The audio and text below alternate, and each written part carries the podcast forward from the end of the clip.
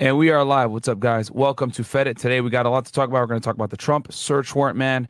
I'm going to give you guys a perspective you've probably never seen before. Let's get into it, baby. I was a special agent with Homeland Security Investigations, okay, guys? HSI. The cases that I did mostly were human smuggling and drug trafficking. No one else has these documents, by the way. Here's what Fed It covers. Dr. Lafredo confirmed lacerations due to stepping on glass. Murder investigation. You see him reaching in his jacket. You don't know. And he's positioning. Been on February 13, 2019. You're facing 2 counts of premeditated murder. Racketeering and RICO conspiracy. Young Slime Life, here and after referred to as YSL. The defendants is 6ix9ine. And then this is Billy Seiko right here. Now, when they first started, guys, 6ix9ine ran. I'm a Fed. I'm watching this music video. You know, I'm bobbing my head like, hey, this shit lit. But at the same time, I'm pausing. Oh, wait, who this? Right? Oh, who's that in the back? Firearms and violent crime. A.K.A. Pushaisi violated. The order to stay away from the victim. Rapper Pushaisi arrested after shooting at King of Diamonds, Miami strip club, injured one person. This is the one that's going to fuck him up because this gun is not traceable. Well, it happened at the gun range. Here's your boy 42 Doug right here on the left. Okay. Sex trafficking and sex crimes. They can effectively link him to paying an underage girl. I'm going to lock my fifth limit, right. And well, the first bomb went off right here. Suspect 2 set down a backpack at the site of the second explosion. Inspired by Al-Qaeda. 2 terrorists, brothers, Dzhokhar Tsarnaev and Tamerlan Tsarnaev. When the cartel shipped drugs into the country. As this guy got arrested for espionage, okay, trading secrets with the Russians for monetary compensation. The largest corrupt police bust in New Orleans history. The days of the police are gone. So he was in this bad boy. We're going to go over his past, the gang ties, so that this all makes sense.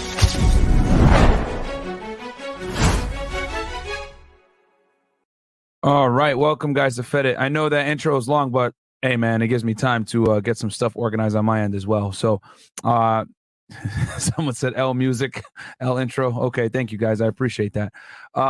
Okay, and we got yo Myron, keep up the great content. Much love. Thank you so much. I appreciate it, man. Before we get into today's show, I got a special guest with me. Mia, you want to introduce yourself to the people? Hello, I'm Mia. I'm an entrepreneur/artist. A little bit of what I do on the entrepreneurial side. I have a jewelry business. I manage models. Occasionally teach dance classes in my free time. But yeah, in a nutshell, that's that. Cool. And where are you from originally?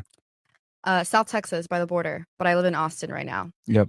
And you, are you going to move out here or what?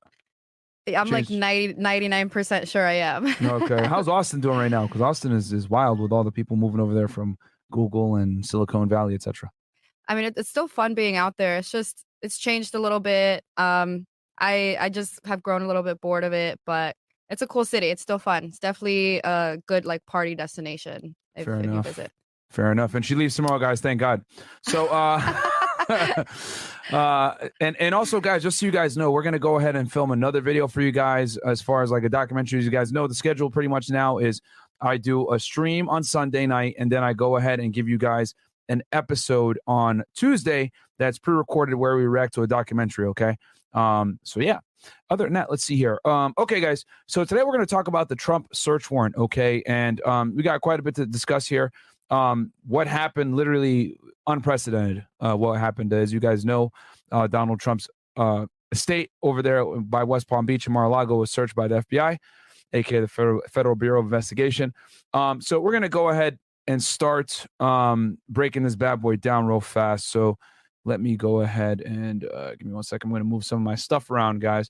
And I actually have the affidavit here as well.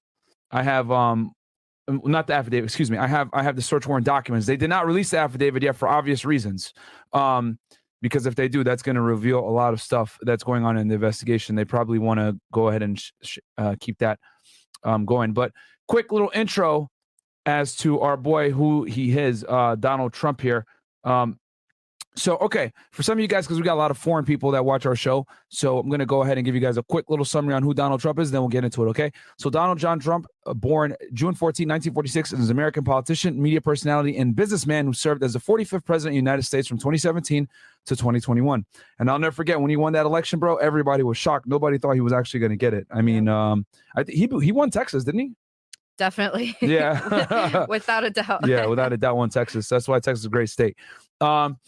Trump graduated from the Wharton School of the University of Pennsylvania with a bachelor's degree in 1968. He became president of his father, Fred Trump's real estate business in 1971 and renamed it the Trump Organization. Trump expanded the company's operations to building and renovating skyscrapers, hotels, casinos, and golf courses. He later started side ventures, mostly by licensing his name from 2004 to 2015. He co-produced and hosted the reality television shows, the series The Apprentice. If you guys remember that one, I remember that show. Trump and his business has been involved in more than 4,000 state and federal legal actions, including 6 bankruptcies, which does not mean you're broke, by the way, guys. It's something that the wealthy do to not necessarily have to pay.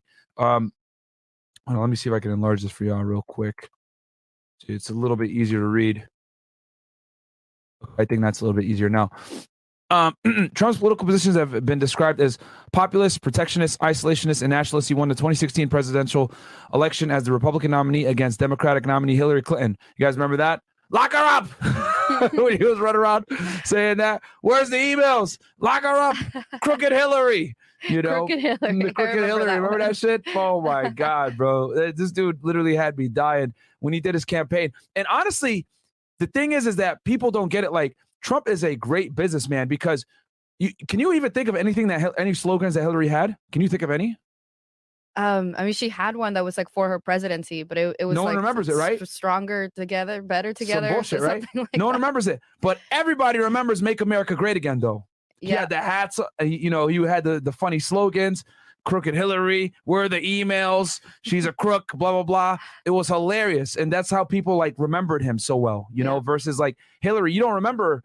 You know, what the hell she said, you know? So marketing was a big part of his campaign. It was hilarious. But lost the popular vote. He became the U.S. president with no prior military or government service. His election and policy sparked numerous protests. A 2017-2019 special counsel investigation led by Robert Mueller established that Russia interfered in 2016 election to benefit the Trump campaign, but did not establish that members of the Trump campaign conspired or coordinated with Russia. Trump promoted conspiracy theories and made many false, misleading statements during his campaigns and presidency to a degree unprecedented in American politics. Many of his comments and actions have been characterized as racially charged or racist, as many as misogynistic. How dare you? Yeah, you know, anytime the feminists go ahead and say, oh, you're a misogynist or whatever, you already know that you're probably telling the truth about something. Trump ordered a travel ban on citizens from several Muslim majority countries, diverted military funding towards building a wall on the U.S.-Mexico border, and implemented a policy of family separations for apprehended migrants. He signed the Tax Cuts and Jobs Act of 2017, which cut taxes for individuals and businesses and rescinded the individual health insurance penalty of the Affordable Care Act, a.k.a. Obamacare, if you guys remember. He got rid of Obamacare. He was like, nah, fuck that shit. He appointed 56 federal appellate judges and 3 United States Supreme Court justices in foreign policy. Trump initiated a trade war with China and withdrew the U.S. from the proposed Trans-Pacific Partnership Trade Agreement, the Paris Agreement on Climate Change, and the Iran nuclear deal. Trump met with North Korean leader Kim Jong-un 3 times, but made no progress on denuclearization. He reacted slowly to the COVID-19 pandemic, ignored or contradicted many recommendations from the health officials in his messaging, and promoted misinformation about unproven treatments and the need for testing. Trump lost the 2020 United States presidential election to Joe Biden, but refused to concede defeat, falsely claiming widespread electoral fraud and attempting to overturn the results by pressuring government officials, mounting scores of unsuccessful legal challenges, and obstructing the presidential transition. On January 6, 2021, Trump urged his supporters to march to the Capitol, which many of them then attacked, resulting in multiple deaths and interrupting the electoral vote count. Trump is the only president in American history to have been impeached twice after he pressured Ukraine to investigate Biden in 2019. He was impeached by the House of Representatives for abuse of power and obstruction of Congress in December. The Senate acquitted him of both charges in February 2020. The House of Representatives impeached Trump a second time in January 2021 for incitement of insurrection. The Senate acquitted him in February after he had already left office. Following his presidency, Trump has remained heavily involved in the Republican Party, including by making over 200 political endorsements. Scholars and historians rank Trump as one of the worst presidents in American history. Okay, wow. Wikipedia trying to stay unbiased, I see.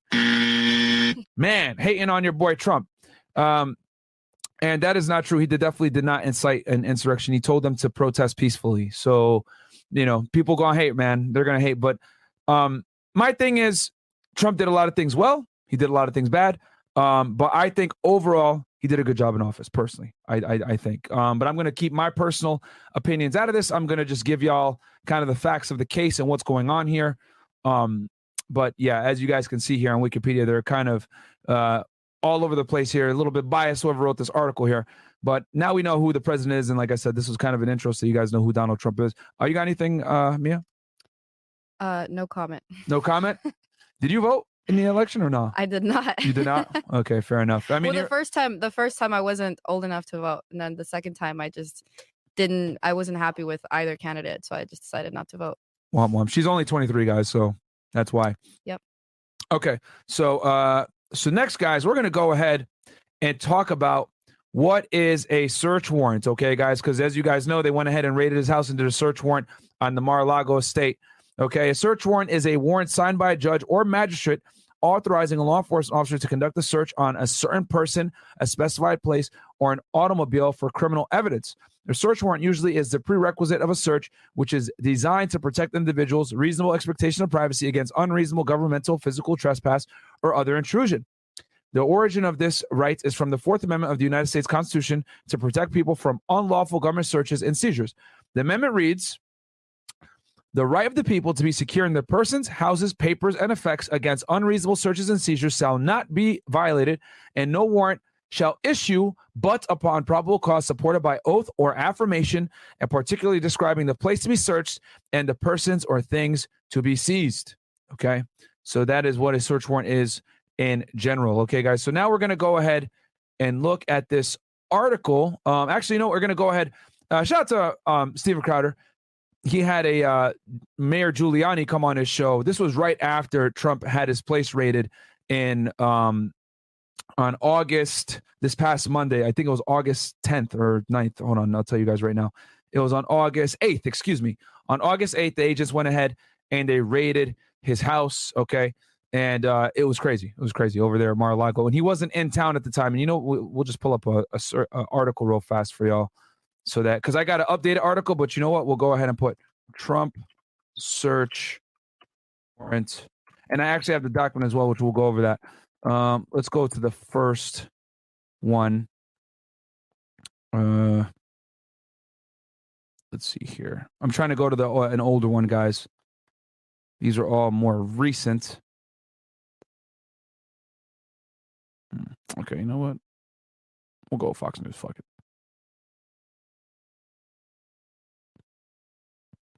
Hold on, y'all probably can't hear that, right? Give me a second.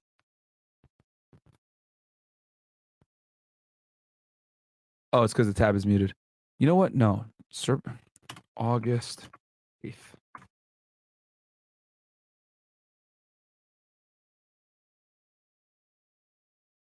There we go. Unmute it. This one's a little bit older, so I want to kind of give you guys the vibe of what was going on when it first happened.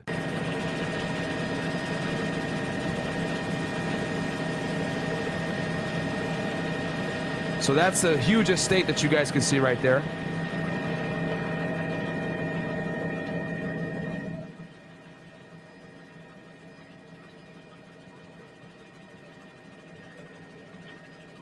And this up in West Palm Beach, guys, huge.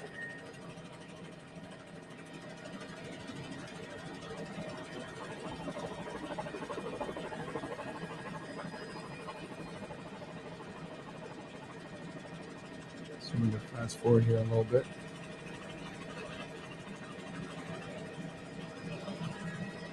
That's a nice pool right there. That's pretty. I wonder if did they catch the agents anywhere here? That thing is huge. It's huge. It's pretty. That's the Mar-a-Lago estate, guys. And surprisingly, they didn't do the search warrant how they normally do. It's not like they showed up and broke a door down or whatever. They showed up in suits. They kind of, hey, we have a search warrant, blah, blah, blah. Like they tried not to make it too much of a spectacle, which I'll give the FBI that. I'll give them that. They didn't go in there and raid it and knock the door down, all this other shit.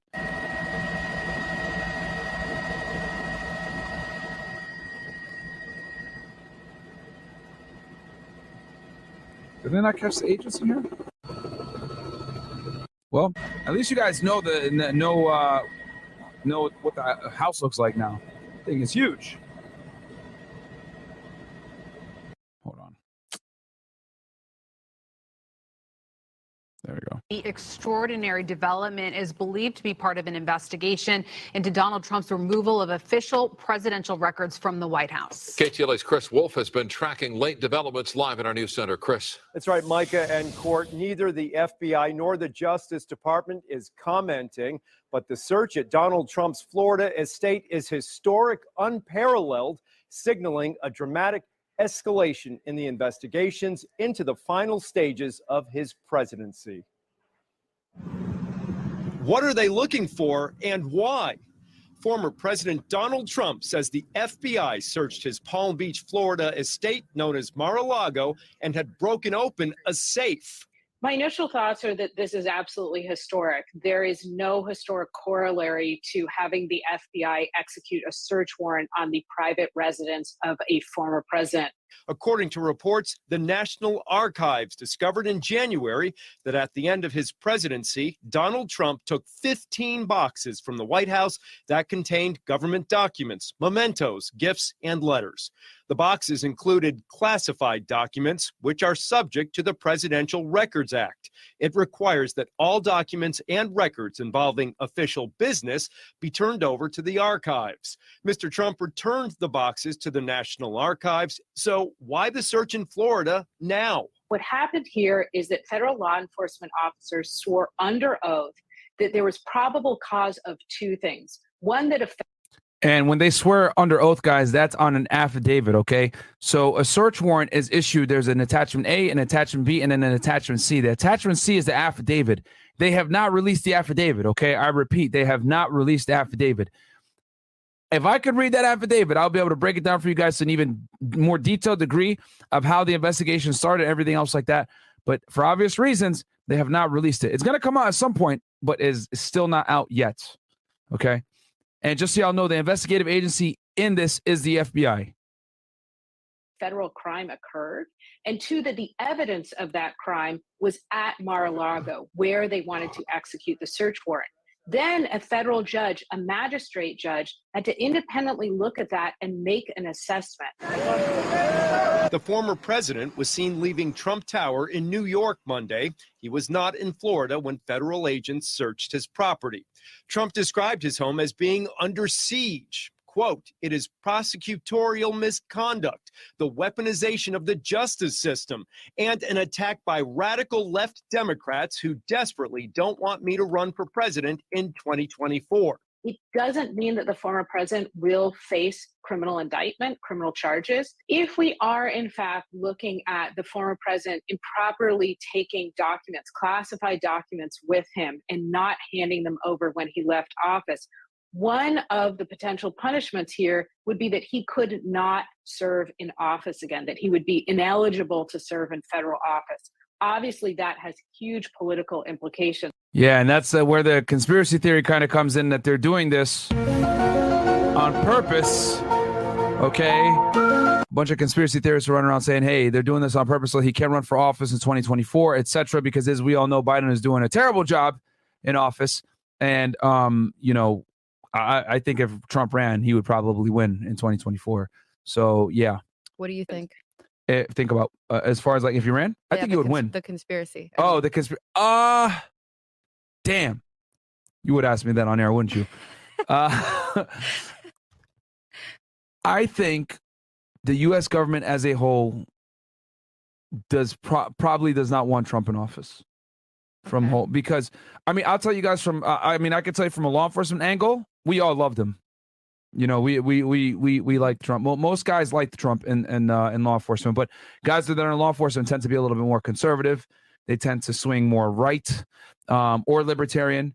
They tend not to be like these, you know, raging wokies. So so I can say, at least from my side of the GOV when I was on the job, a lot of guys supported Trump. A lot of guys liked Trump.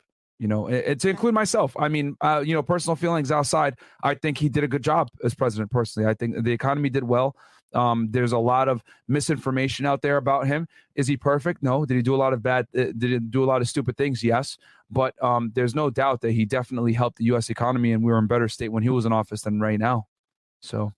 Yeah. What's your thoughts? Okay. What's your thoughts on a conspiracy?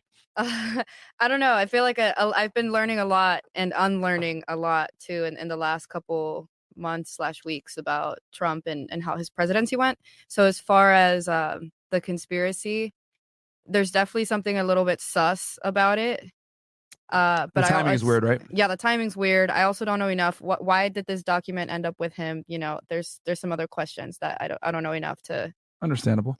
All right. Okay, so we'll keep going. We're almost done here on this one.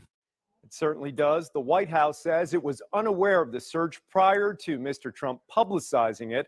Professor Levinson says that barring any leaks, we may not know for some time what the FBI found at Mar-a-Lago, substantial or not.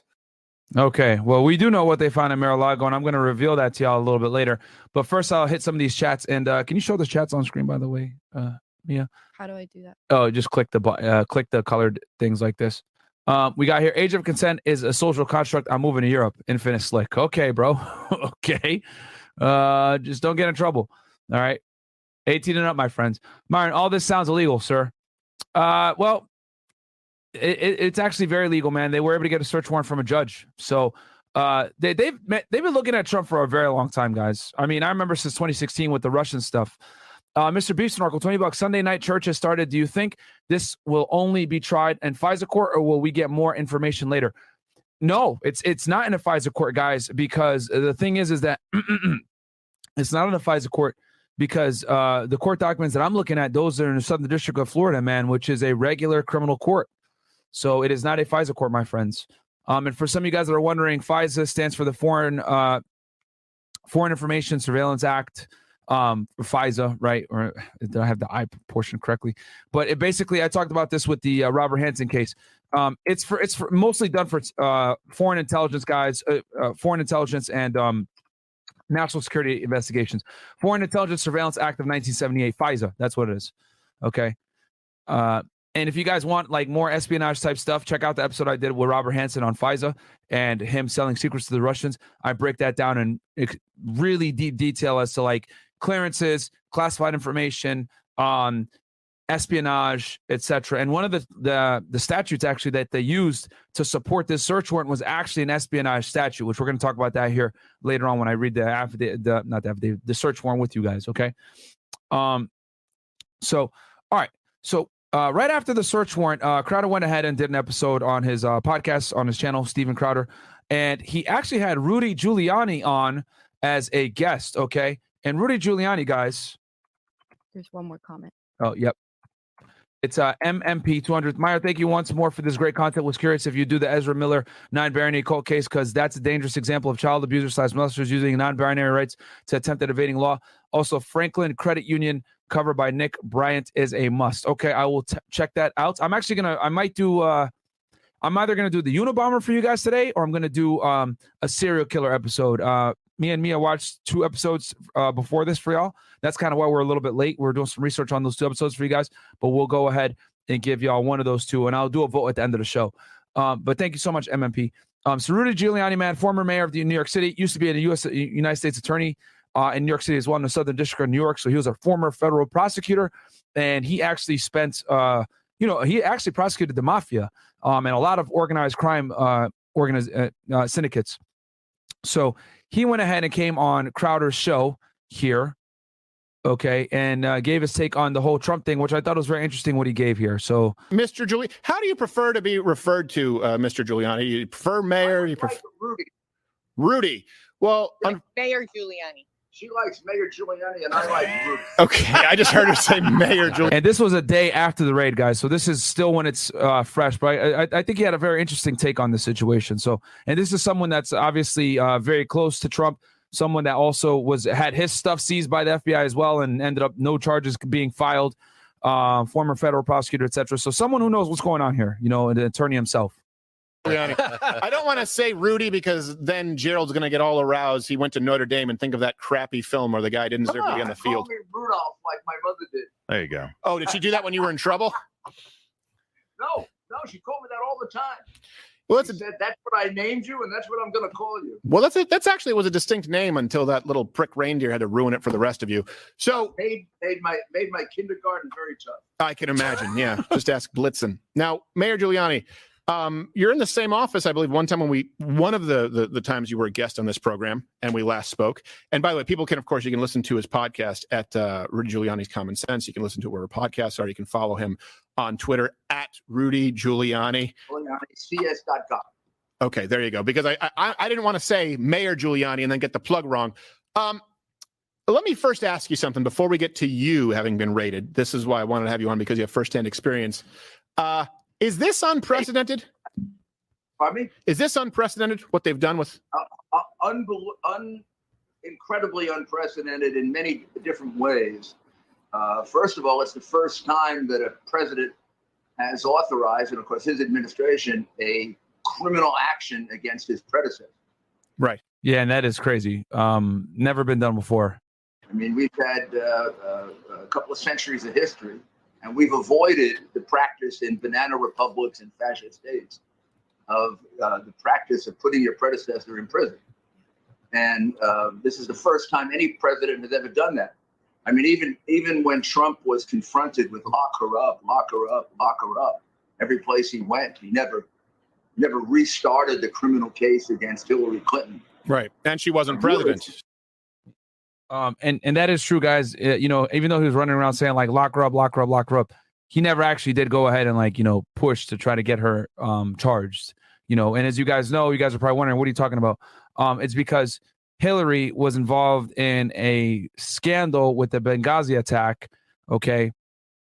And there were a bunch of emails that were classified that she had in her personal email, which obviously is a gross violation of a bunch of security laws and acts. So that's where that all came from, and it was a big part of his campaign. Lock her up, you know, but he never actually went ahead and pushed through with it. She was just not sleeping with him. But I mean, she was the Secretary of State and the wife of the president and, right, and his opponent. Right. So we're breaking an unwritten rule that has kept us a democracy and kept us a different than a fascist state. Also, you can't see this in a vacuum. Right. They've been hounding him for they've been trying to frame him for a crime for 7 years. Yes. They're not able to articulate what this crime is. He's talking about the Russian probe. Jacob Herbert goes, you missed my super chat, $2. Did I miss it? I'll double check. Some kind of alleged record violation. Yeah, they said mishandling of classified information. I want to make sure the audience hears it from you. A former president, right? Just to be clear, of course, many former presidents still have access to classified information. The media has tried to imply that that is somehow illegal. It's not. Their claim is that he wasn't handling it properly, right? Which I would imagine every single president putting together a presidential library makes that mistake 100 times. Yes. This has never been pursued criminally ever before. This is, again, one of these things where they never have pursued anyone criminally but Trump people. I mean, the same thing was true with the Foreign Corrupt Practices Act until they got to Manafort. People got to pay fines for that. Right. Manafort went to jail and was put in solitary confinement for doing something that had just about never been prosecuted criminally. Here's the real issue. They've investigated this man for 7 years and they can't find a real crime. Right. A crime that you and I would relate to as like stealing money, like Biden did, like taking bribes. Right. Oh, yeah. And this is also something, too, where, you know, it kind of gets a little weird here because, yes, with Biden, right? Like my thing is this. If you're going to do investigations, right, after people, you know, for public corruption or whatever, because that's what the FBI does is for public corruption. You got to look at everybody, man. I mean, Biden's son is no saint, you know, and neither is Biden. You know, Biden accepted money from the Chinese, which that in itself can be looked at as an issue. So my thing is, if you're going to investigate people, especially politicians, you need to investigate everybody equally. Right. Like carrying around a 38 revolver when you're a drug addict, which is a 10-year felony. And like throwing it in a trash can by a school. That's a real crime. Yeah. Yeah. You can't have a weapon, guys, by the way, when you're a drug addict. You become something. It's basically 18 USC 922, which is you're a prohibited person. You cannot have a firearm when you are a drug user. Okay, you lose your Second Amendment right when you use drugs and carry firearms. It's the same as if someone was a felon with a firearm. That is a crime. Federal punished federally. Being involved in a $3.1 million money laundering transaction where Biden on record gets $800,000 when he's the vice president of the United States. That's called bribery. That's right. A real crime. I can describe those crimes. This is a dispute over records are classified or not, or who gets to classify whether they're presidential. The reality is he could, by taking them from the White House, that mere act alone could declassify all these. Chelsea Clinton got that butt. Okay. Yo, through Diglets, you always got like these hilarious ass comments, man. Oh man. Right. The president gets to classify and declassify. Right. When he ordered their removal, he was the president. Yeah. Number two, they stayed. The FBI padlocked this room a few weeks ago. Yeah. They just went. Oh wait, the FBI padlocked that room. Oh shit! And broke the padlock they put there. I know. They lost the key. Just like flowers in the attic. Remember the idiot in front of Gates, Representative Gates, who lost the hard drive? I didn't know that. I sent out a tweet. I said, if you want a hard drive, I got a couple extra copies. Right. I know. I tried to give it to you when you raided my house and you didn't want it. Now they lost the hard drive. They went there a few weeks ago. They searched the whole place. They saw everything. They said it wasn't secure enough. So they put in an additional padlock, their own. Yeah. And when they came in, they didn't bring the key for it, so they had to crack it open. They looked at it, and they took the same things they looked at a couple of weeks ago. Well, to be fair, it may not have been secured well enough if the FBI were in fact the ones securing it. You know, they probably That's absolutely like Jim Schoolock. Yeah, let's just put that on there for the let's call it a day. And by the way, Hillary, hilarious. Jacob Herbert goes, Myron, can you tell Christina I message fed it? We want Young Dolph. Yes, guys, I know you guys want one Young Dolph. I'm working on it. It's just that it's going to take a little bit of time because the thing is, guys, the Memphis Police Department does not want to release any documents on the Young Dolph case because it's gang associated. We've been trying for months now. I've had several people go to try to go ahead and get the content or the documents, but they're making it very difficult to get because it has gang ties to it. Okay. So I'll read some of these chats real quick that came in before. So make sure I don't miss any of them. We got, K-Dub, go shout to FNF, best podcast in the world. Quick question. Do patrons in the 50 tier get their question answered? I really need advice. Yes, they do. Guys, if you want to go ahead and get your questions answered, because we don't answer questions on DMs like that, go on patreon.com/freshfit. Ask your question there at the 50 tier. We answer all the questions. $2 for Pablo Cruz. El Maron, te busco we ando en la Florida. What does that mean? Please help. Where can you put it up on the screen? I can't put it up on the screens. I think it was pronunciation. Try again. Yeah. Well, what is it? What does that mean? I don't know. You pronounced it really badly. Oh. He goes, El Maron, te busco we ando en la Florida.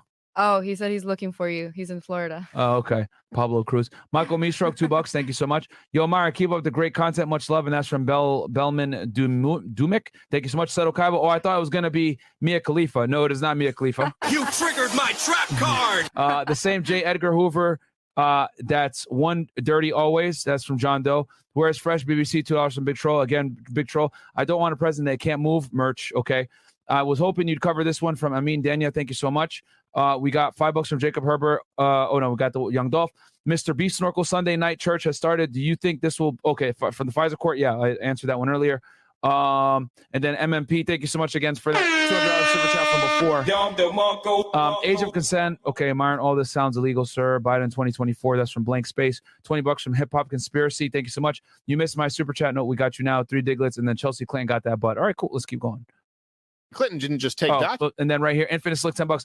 What did most Homeland agents think about Epstein's end? Did they think it was sus? Also, my home equity is like $150K. How do I cash out without selling my house or paying taxes? You do a cash out refinance, my friend. That's how you do it, Infinite Slick. Do a cash out refinance, or you could do a home equity line of credit. So you can go ahead and tap into the equity in your home. If you do a cash out refinance, it is a non-taxable event, baby. So you can get that money out and go ahead and invest it into another property. Do not take that equity and go buy a boat. Don't do no dumb shit with that equity, man. I think that's it, right? Yes. Okay, cool. Shout out to Mia on the ones and twos. She took the W's off the keyboard when they were leaving, which is kind of funny. It is kind of funny. It's a combination. One of them just forgot the five. Yes, exactly. Kind of funny. And real quick, I hate to ask for this, guys, but please like the video. All right, get me to 100% engagement. We've got 2,000 y'all in here. You guys could be anywhere else in the world, but you're here with me. Thank you so much. We're reacting to the Donald Trump search warrant and Mar-a-Lago. Please like the video. I got Mia in the house. Say something for the people. Something for the people. Okay, fantastic. Stupid. Like the video, guys, all right? Oh, it is unprecedented, and it's a very, very damaging thing to do. I mean, we're just about at the end of really saying we have a fair system of justice. I think we are at the end. Standards. We have two standards. This, I mean, we've had for 5 years outstanding criminal cases against the Bidens. Yeah. Not just the son and the president, but the brother. None of them have been raided. None of them have been searched. None of them have been brought before a grand jury. None of them have been arrested. Right. Meanwhile, the Trump people get searched, and then they don't find anything. Well, here's my question, because they haven't apologized to me. Well, I wouldn't hold your breath for that. But let me ask you this. You, on this program, actually, was the first time the public saw the Hunter Biden laptop. And then we had you back on when the FBI raided your private offices. They didn't. Funny fungus goes $5. Trump's lawyers claim all investigations to be dropped if he agrees not to run in 2024. I didn't hear that. That's crazy. All right. Take that laptop. What did they take? They took all of the electronics in my house. Okay. And all of the electronics, and this is the really constitutional violation, in my law office. Ah, yeah. Much of which didn't relate to Donald Trump. Of course. That is a gross violation of the Sixth Amendment. Yes, and the reason why, guys, is because that is privileged information, okay? Anytime, any communication between an attorney and their client is considered privileged, and the government cannot look at that stuff. So, for example, when I was an agent myself, right, if I was wiretapping someone and I listened to their phone calls and they called their lawyer, I had to turn that shit off. Or if we were going to go ahead and talk to a bad guy and he wanted to talk to his lawyer, we had to leave the room. Attorney-client privilege is for real, okay? It's considered privileged, and you cannot use any of that stuff in a criminal proceeding. Even if I was to overhear him say, yeah, I killed all those motherfuckers. Yeah, I definitely did it. It can't be used because it's privileged. Yeah. And the only lawyers who get searched are Trump lawyers. I never searched a lawyer when I was in the Justice Department. No. I always thought there was a Sixth Amendment called attorney-client privilege. Well, bam. Biden has done away with that. No attorney-client privilege for Trump. Think about that double standard. People who searched here and they searched my law office. Yeah. Think about that. And they returned everything to me. Right. I have everything back because, as I told them then, have me come in and ask me questions, and I'll answer them. It took a year and a half to say yes to that. I finally went in. I spent 4 hours with him. And what I told him at the beginning is true. I'm not stupid. I don't commit crimes. Right. I was a U.S. attorney. Josh Z, $10. Myron, love all you do, brother. What is the best credit card for a guy with a credit score of 800+? I can't remember what I recommend months ago. I'll put a video I'll put a link in the chat with some of the best credit cards. For 17 years. I know what crimes are and what they're not. Now, you're going to go make up crimes on me. I can't do much about that. Right. But I don't commit crimes. I just don't. Well, think of the double standard. You have Republicans, you have conservatives out there, and this is what we're talking about. I mean, for crying out loud, Dinesh D'Souza had to wear an ankle bracelet because he gave money to a friend's campaign beyond the maximum allowable amount, who lost, just to be clear. Again, these are things where usually someone gets fined, and if you're a Democrat, you don't get fined. But think about this. You're talking about attorney-client privilege, and it's something that I know very well. Conservatives, Republicans out there right now are afraid to even keep notes or what they discuss with their lawyer because even though it's their constitutional right, they're concerned that could be raided. Meanwhile, Hunter and Ashley Biden leave a paper trail longer than a Circuit City receipt of every misdeed they've committed because there's no fear of retribution whatsoever. They'll walk right past the hard drive in your office to grab shit they have no right to grab from you. Pardon my language. Right. And they go out and say, I never spoke to any of my son's foreign clients. And there are 17 pieces of evidence of 17 different meetings with foreign clients, including Chinese communists. Oh, shit. with Joe Biden when he was the vice president. Yeah. Disgustingly selling his office.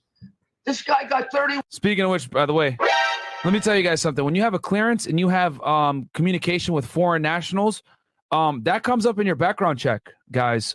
You have to disclose all foreign contacts when you have a top secret clearance or above, which I'm, assuming anyone in the Biden circle is probably going to need, at least Biden himself is going to need an SCI or actually higher than that, probably a White House clearance, because they call it a Yankee hat clearance.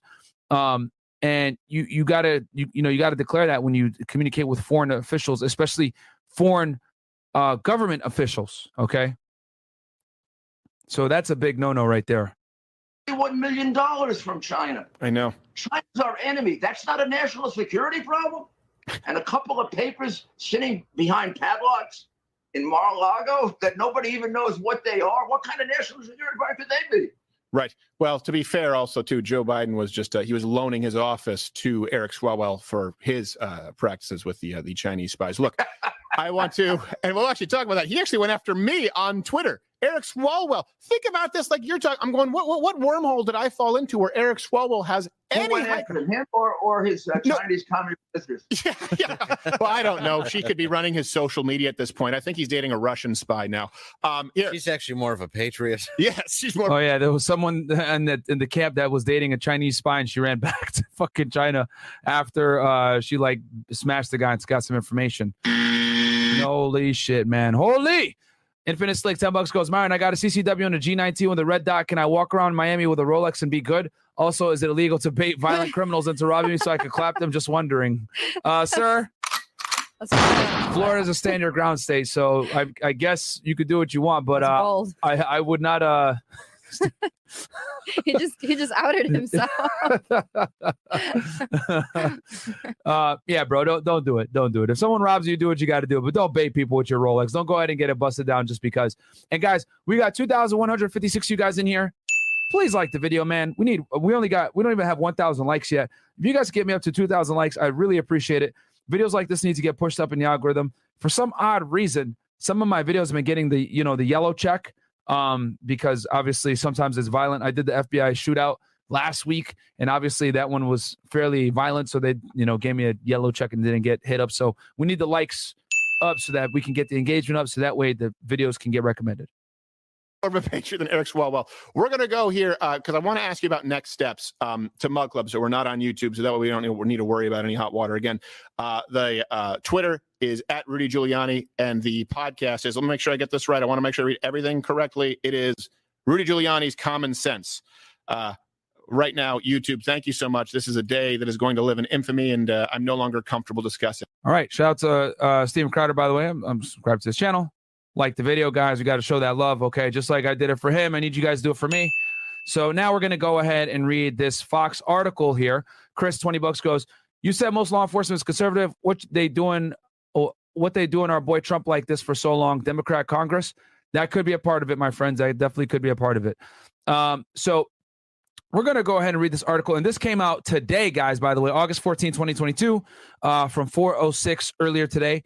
FBI sees classified records from Mar-a-Lago during raid of Trump's Florida residence. Okay.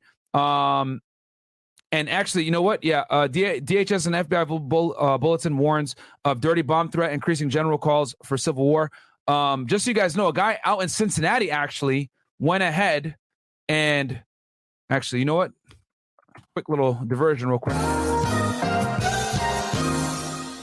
Some guy attacked the FBI in Cincinnati right after they raided the house. So we could go ahead and break this thing down as well.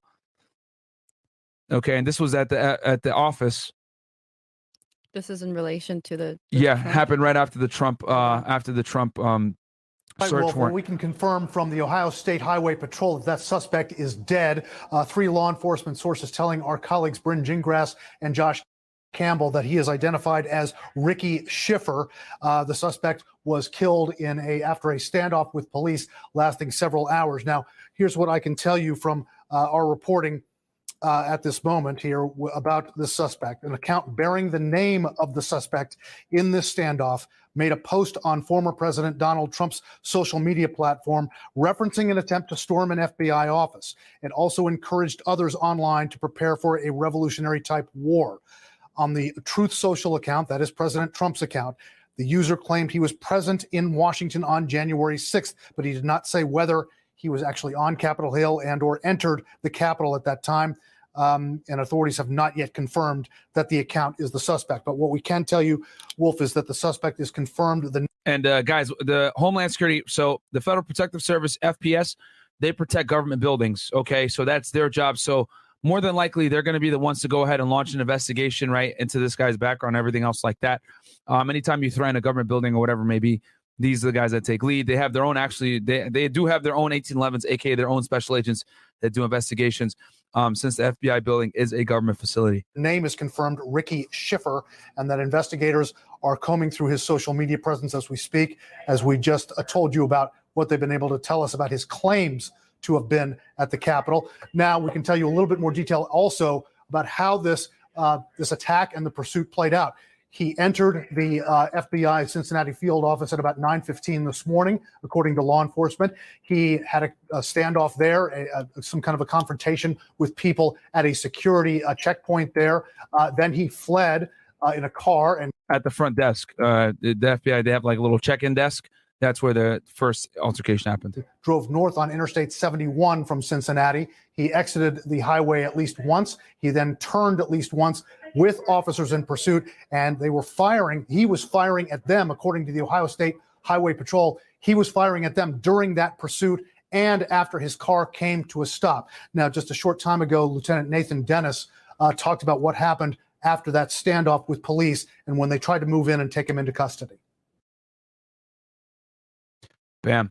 And then this guy's is the FBI Cincinnati statement real fast. Mass shooting in Jerusalem this morning left 8 people. So here, let me go back. So these are some of the Bureau agents, right after the situation happened. They're obviously securing the scene. And then got the evidence response team in the back as well. Now, this is the FBI's official website. This was their statement after the attack, and it goes, on August 11, 2022, at approximately 9:15 EST, an armed male subject attempted to breach the visitor screening facility at the FBI, which their visitor screening, guys, is right here, this hut right here that you guys see. God damn it. So trash. Hold on, guys. It's this right here. There you go. So that little... All right, Wolf, well, we can confirm from... That's basically where you go in when you're when you're like a visitor. Confirm from the Ohio State Highway Patrol. That's shut up. All right. God damn it. Hold on. Let me stop sharing screen. My bad, guys. I got a million tabs open, as you guys can see. But I will say the good thing is we no longer have all that noise. God damn it. We finally got that shit fixed. So, okay. So this was the statement from them. And again, this happened right after the Trump search warrant. 2 days later or 3 days later, the subject. So the subject eventually fled and was encountered by the FBI, Ohio State Patrol, and local law enforcement near Wilmington, Ohio. The subject shot law enforcement officers during an incident. Law enforcement also fired their weapons. At approximately 3:45, the subject was shot and is deceased. The FBI is now reviewing this agent-involved shooting. The FBI takes all shooting incidents involving our agents or task force members seriously. In accordance with FBI policy, the shooting incident is now under investigation by the FBI's Inspection Division, which, for you guys that are wondering, that's their internal affairs. That's what they call their internal affairs, is the FBI's Inspection Division. They're FBI agents as well. The review process is thorough and objective and is conducted as expeditiously as possible under the circumstances. And then this is the original statement, and this is the updated one, okay? So, and this is from their public affairs person, and then this is their page right here, and this is the special agent in charge. Like, each office actually has their own page.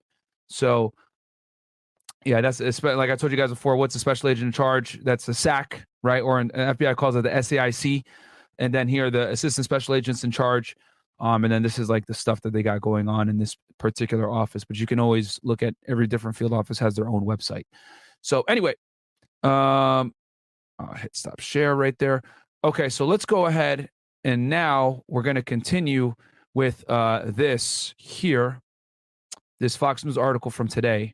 just had a little quick side thing right there for y'all, because I knew that Cincinnati shooting might come up. Okay. Trump reacts to FBI taking some documents covered by attorney-client privilege. Oh, great. Former President Donald Trump reacted to exclusive reporting from Fox News that some of the documents taken in an FBI raid on his... And let me enlarge it for y'all real fast.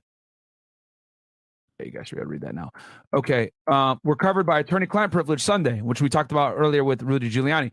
Trump commented on the news on his Truth Social site, requested that the documents be returned. Fox News first reported on Saturday that attorney-client privilege documents had been seized. Oh, great.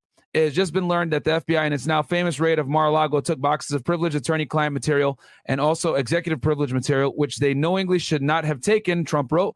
By copy of this truth, I respectfully request that these documents be immediately returned to the location from which they were taken. Thank you.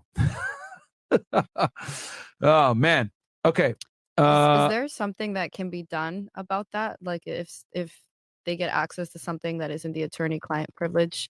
Other than just requesting for the documents to get back, can they take anything from it?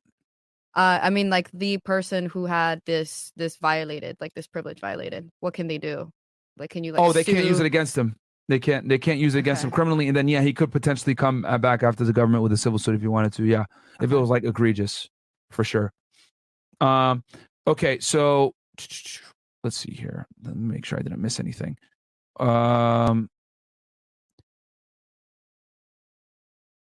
Okay, so they pinned this. Okay, Senator calls for the repeal of the Espionage Act. No, that's not relevant to that. Okay. Over the past 40 years, 10,000 animals have been killed in very strange ways. It's the greatest unsolved crime spree in history. Fucking ads. Originals, cattle mutilations, streaming now. The hell? Who cares about cows, bro? General Merrick Garland talk about the search warrant. He said that he signed it personally. Let's listen to this. I personally approved the decision to seek a search warrant. Second, that's the Attorney General for the United States, by the way, guys. All right, who is the chief law enforcement officer in the United States? All right. Department does not take such a decision lightly.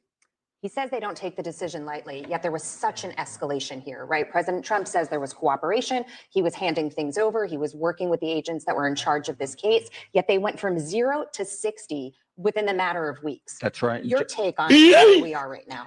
You know, Jackie, I think he was goaded into saying that he reviewed it personally, because we went through several days where the coverage of it was as if he was a spectator, as if he was a passenger on the ship, not the captain of the ship, which the Attorney General is supposed to be. So I think a lot of his statement the other day was theater in that regard to correct that impression. Ultimately, I think he's going to be sorry he said that he personally reviewed this warrant. Yeah, I agree, because he probably didn't. He probably looked at it to some degree, but... you know, he's going to leave that to the United States Attorney's Office, guys. That's what he's going to, that's what he's going to do, because at the end of the day, he's so high up that it's like, it is what it is. Right. And then also, guys, do me a favor, go ahead and like the goddamn video. All right. And then we're going to go ahead and start reviewing the search warrant as well here very soon. And the reason why I'm going through line by line, breaking down, number one, who Donald Trump is, what a search warrant is, the search of Mar-a-Lago, talking about what happened in Cincinnati, et cetera, is that so that when I read the search warrant for y'all, it's going to make sense, which I'm going to pull that up here in a second, right after this. Because, you know, we're talking a lot about the classified information. Three Diglets goes, $100, save the cows. Thank you so much. Oh, man. I see some of you guys are saying free Assange. I was actually watching a documentary on him.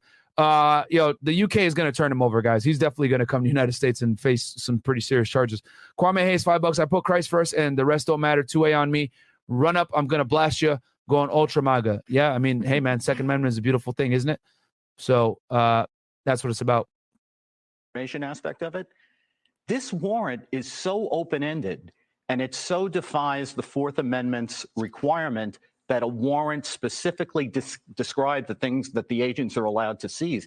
This is a general warrant. This is basically what we have the Fourth Amendment to prevent. Mm-hmm. It's so, I mean, you just mentioned before, every shred of paper that was generated by the Trump administration can be collected under this warrant. It doesn't have to have an iota of connection. Okay, so this is where he's kind of wrong, and I'll tell you why. We don't have the affidavit, right? So since we don't have the affidavit, we don't know exactly what led them to say what they wanted, all right, in their in what they're looking for. And this is why it's so important. Alien abduction. What the fuck, these fucking ads. This is why it's so important, guys, to be able to look at the affidavit, because the affidavit will tell you exactly, number one, the facts of the case, and it's also going to tell you why they believe that there's going to be evidence of a certain crime at a location and what they're looking for. But since we don't have the affidavit, we don't know the basis for which they're trying to get these documents, okay? So I get what he's saying. Like, he's saying, oh, it's a very open-ended warrant, etc. But the reason why the FBI can write it in an open-ended way like that is because classified documents need to be held and stored in a certain way. So their argument is, we're looking for anything that's classified. So that in itself makes it easy because it's not a government building, Mar-a-Lago, okay? But we don't have enough information because we don't have the affidavit. Which, Fox Nation presents, you know, my little conspiracy theory here is that I think, here, I'll play this stupid ass ad while I, okay. My personal thing on it, right? My little conspiracy theory on this is I think that what's going to happen is they're going to, the affidavit is going to reveal that there was probably an informant or someone close to Trump that provided this information. That's what I think this is going to reveal. I personally approved the decision to seek a search. Maybe it was marked, maybe it wasn't. But essentially, that attorney would be putting his entire career reputation. And if you look at the warrant, they not only were able to take every shred of paper. The way this worked was, if they found a box that had one low-level classified document in it, they were able to take the whole box, its contents, and any boxes that were next to the box. So there was no limitation on this whatsoever. It's not about classified information. Well, the reason why, again, is because classified information should not be at a private residence. That's why they were able to take everything. And, you know, I'm trying to be objective here. Like I said, you guys know I like Trump, but the reason why they were able to take everything is because classified documents are not supposed to be. I don't know why they keep doing this shit. Classified documents are not supposed to be at a private residence. Okay, so I'm gonna go ahead and play this thing all the way through and then react to it after, guys, because I can already tell that Fox News on some bullshit right now. We keep trying to play ads. So let me fast forward to where we were before. Okay. Andy, I want to start with you first because I'm. And then we'll just let it play all the way through. All about America. That this guy would be the one who. And I'll pause it every now and then just so don't get hit with the copyright. Unbelief, I think, even for Democrats. But to your point, and to Andy's point as well, this search warrant was so broad. It said in the warrant, this is indicative of what they were actually looking for. It says all physical documents and records constituting evidence, contraband, and fruits of a crime. Now, if you want to go after classified information, they could have specified classified information. They didn't. They're looking for fruits of a crime. So what does that mean, Jackie? It means that this is really an extension of the January 6th hearings. They're looking for more evidence of crimes for Donald Trump. And this is the umbrella in which they're doing it, saying it's classified information. Donald had secret information in regard to nuclear weapons. We're going to use that pretense to get information to try to convict him in regard to something else. And it's so broad-based. One last point. Mm-hmm. It's not just boxes. They can get pieces of paper. They could look in teacups all throughout his house, little crannies and nooks all over the house they could search, because that's where Donald Trump could have stashed one little slice of paper that could have been top secret, and therefore they can search it. They had carte blanche in his whole house. Right. And we also have a soundbite from John Solomon. But that's for almost anything, even for drugs. If you have a search for, like, a drug search warrant, you can search in every nook and cranny. So you can search anywhere where that potential evidence can be. Okay. So, I mean, that wasn't really a good argument by that guy. And he's talking about how Trump's office essentially said that he had a standing order that the documents taken to his residence were declassified. Let's listen. This is from President Trump's office. It just came in a few minutes ago. President Trump, in order to prepare the work the next day, often took documents, including classified documents, to the residence. He had a standing order that documents removed from the Oval Office and taken to the residence were deemed to be declassified. The power to classify and declassify documents rests solely with the President of the United States. The idea that some paper-pushing bureaucrat with classification authority delegated by the President needs to approve that the classification is absurd. Tammy. That is true. The president does reserve the right to classify documents as he wishes. Okay, that is an authority that the president enjoys. So he's right with that one. Your reaction? Well, I think that that speaks to kind of the heart of the matter here, right? Is that people can't forget that Donald Trump was the president. Someone like Hillary Clinton was not the president. Sandy Berger was not the president. Everyone else does not fall into under this framework. What I think they don't want to admit, maybe can't stand, is that Donald Trump was the most powerful man in the world, and he was the decision maker. And so I think these arguments are going to come down to that kind of a push about whether or not you can deem something that way, that's still stamped, that it's not classified, if there's some paper pushing that needs to happen or things need to be crossed out. If that's our argument, this was. Oh, this fucking clown. Bro, you're not even covering this shit. You just go over Trump's defense. I've said both negative and positive things about Trump on this show. Hey, did you just tune in, bro? Are you just tuning in? Stupid. The fuck, man. God damn, man. We're covering this thing objectively, my friend. If you don't like it, get the fuck out of here. Like I'll never understand people that don't like. We have to remember, if you don't like the content, get the fuck out of here. Let them waste their time. That this warrant was approved, I believe, 3 days before the raid. So full 72 hours seems like not so urgent at some point with that regard. But also remember, I think it was the day before he was set to go into the New York Attorney General's office for a deposition regarding another issue. Within 90 days of an election, it seems like so many things happening so conveniently as a distraction in some sense of like. It is a weird time for this to be happening. I ain't gonna lie, because this stuff with these documents have been going back on it for a while. Piling on. And the American people notice this. This becomes the issue for the FBI, is legitimacy and how much this piles on to what we've been dealing with for the past 7 years. And we're noticing that he has not been affected so much before. And even the Democrats have noticed that unless this was some huge smoking gun, this was too much. I'm going to read a little bit from the Espionage Act because it was included in the warrant.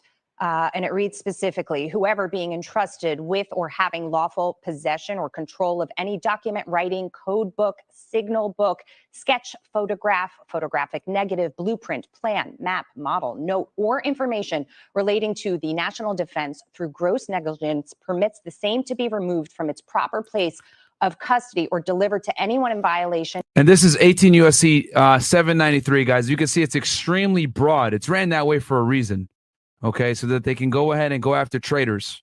Of his trust or to be list, stolen, abstracted, destroyed, or shall be punished by a fine of not more than $10,000 or by imprisonment for not more than 2 years or both.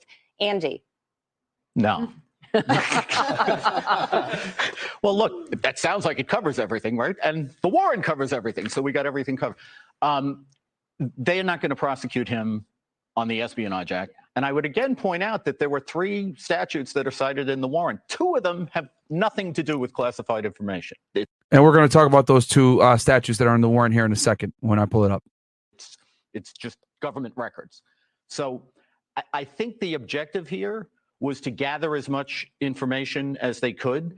They used, when I say pretextual, I'm not saying that they lied to get the warrant, but they had the excuse of going in to get the classified information, so they exploited it to get everything. Exactly. So if they went in and they found something else that they deemed to be in the commission of another crime, it wasn't necessarily with respect to these documents, they could take it. They could use their judgment at that point and take it. The law says that. So, for example, if the agents go in and they are looking for crime A and they see obvious evidence of crime B, if I go in on a gun case and I see a pile of narcotics on the table, I can take the narcotics. I'm not required to turn them. And that's called right to B, right to C, guys. So plain view doctrine, okay? So like the many times where I did search warrants myself, you'd go in looking for something, and then you see, evidence of another crime.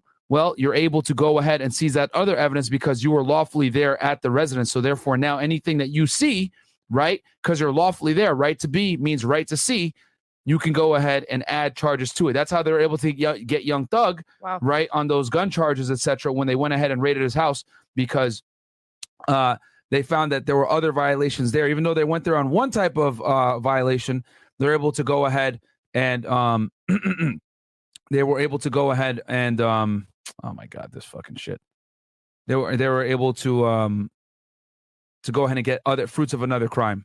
Okay. So that's how they're able to do it. So we got the last few seconds, a few minutes here of this thing. Where the hell is the goddamn video that we're watching? Yeah, Fox News is really bad with the with these ads, man. But hey, that's what happens. The news is dying. They need all the ads they can get, baby. Why is Roger happy? That's the little things, Carvana. Okay, we'll pause that shit. So yeah, so that's what it is, guys. Right to be means right to see, and that's how guys get extra charges added to them whenever the police go ahead and do a search warrant. You know, they go in there looking for fraud, and then they find some other stuff there. Next thing you know, now you get hit with a superseding indictment with new charges that you didn't anticipate coming because they were able to find fruits of another crime there. Okay, or if they find information on, let's say, another conspirator or whatever it may be that you're involved in some other stuff, they can go in and collect that evidence and use it against other people as well, because that search warrant was lawfully obtained. So now everything that they see while they're there is open. And I think we're right around here.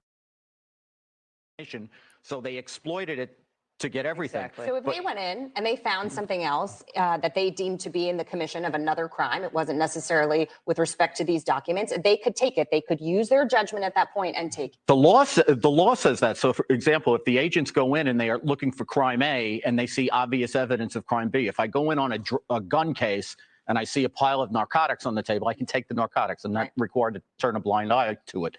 But here, they had a warrant that told them they could take everything. And it's not tied to particular crimes. And it's certainly not tied only to classified crimes. Right. So I don't see this ever resulting in a classified information indictment. I think what they're trying to do is they're trying to make a fraud on the government or obstruction of Congress case on Trump in connection with January 6th, and they're hoping they hit a home run. It's a fishing expedition, and it proves his argument that it's him against a system that's after him and that this was political.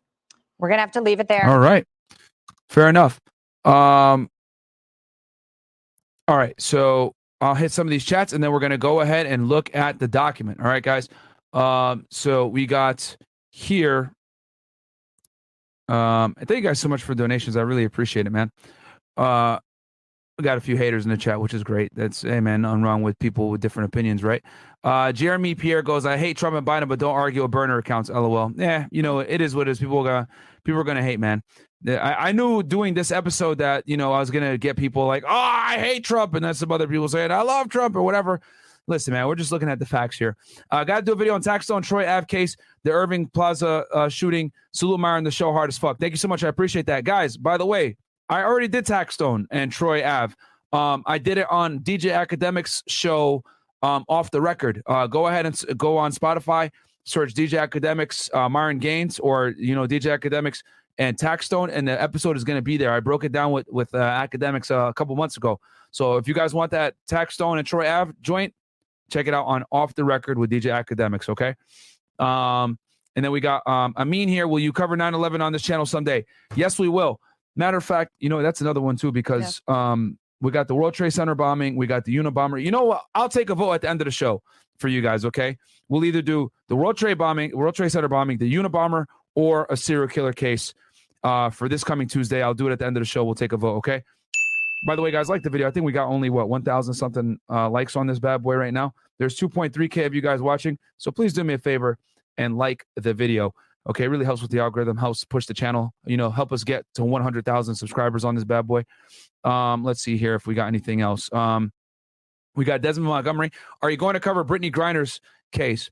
No, that's Russian law. Probably not. She got 9 years, which I think, honestly, a big reason why she got 9 years is because of the sanctions and the conflict we got going on in Ukraine. You know, Putin's kind of like, fuck the United States, so that's why they gave her so much time. Miss Lance Lewis, super chat, allegedly. Infinite Slake, thank you so much. And then we got Michael Meatstroke, $2 super sticker. Thank you so much, my friend. Let's see here if I got anything else. And then Three Diglets earlier with Save the Cows. You guys are fucking hilarious, bro. Three Diglets with the funny chats. And then I think we got, let's see. I think we're caught up. Are we caught up? I think so. Last one here. Infinite Slate goes, Myron, if I modify a tactical shield to hold itself up in front of me hooked onto a backpack, I can't lose a self-defense encounter, right? I literally would not lose a single gunfight. Am I wrong? I don't know if you're trolling or not, man, but bro, how about this? The best conflict is not getting into a conflict in the first place, my friend, all right? Don't try to sit there and get in gunfights. It's not a smart move. The best gunfight is no gunfight, all right? Talk nice when you cover the twins falling down.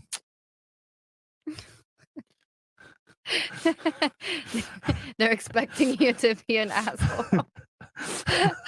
Mara's look at this fucking Osama bin Laden. Like, bro. And it's a photo of it. Yeah.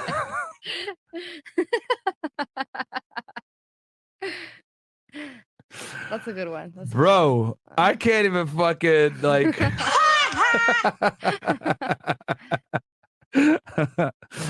All right. I mean, that's actually pretty fucking funny. That's pretty fucking funny. Mara, one of your mods put me on timeout for replying to the leftards that are talking smack in the chat. What's that all about? They ain't timed out. Guys, let's not time anybody out, mods. You know, let people say what they want to say. If we got people in there talking shit, breaking down the case, bro, just looking at Fox News. Guys, the reason why we're going through the Fox News articles is so that you guys can understand what the hell is going on before I actually read the search warrant, which I'm going to pull up right now. I got it here on the side here.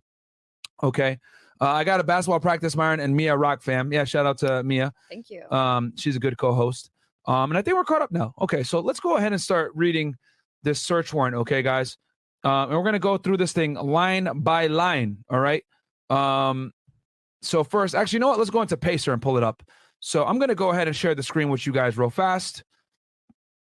We're going to go share. Bam. So as you guys know, I use PACER for everything, all right? And this is the search warrant case, okay? Case title, USA versus sealed search warrant, okay? Here's, I think, Trump's lawyer right here, Andrea Flynn Mogensen, okay? And then here is the plaintiff, Juan Antonio Gonzalez Jr. He's the United States Attorney's Office, Haida, which is strange that they have it out of this address. That doesn't make sense to me because Haida is high intensity drug trafficking trafficking area. So it's weird to me that the AUSA's office, Haida, is the one that filed this thing. This has got to be some kind of typo or whatever, but that's a whole other situation.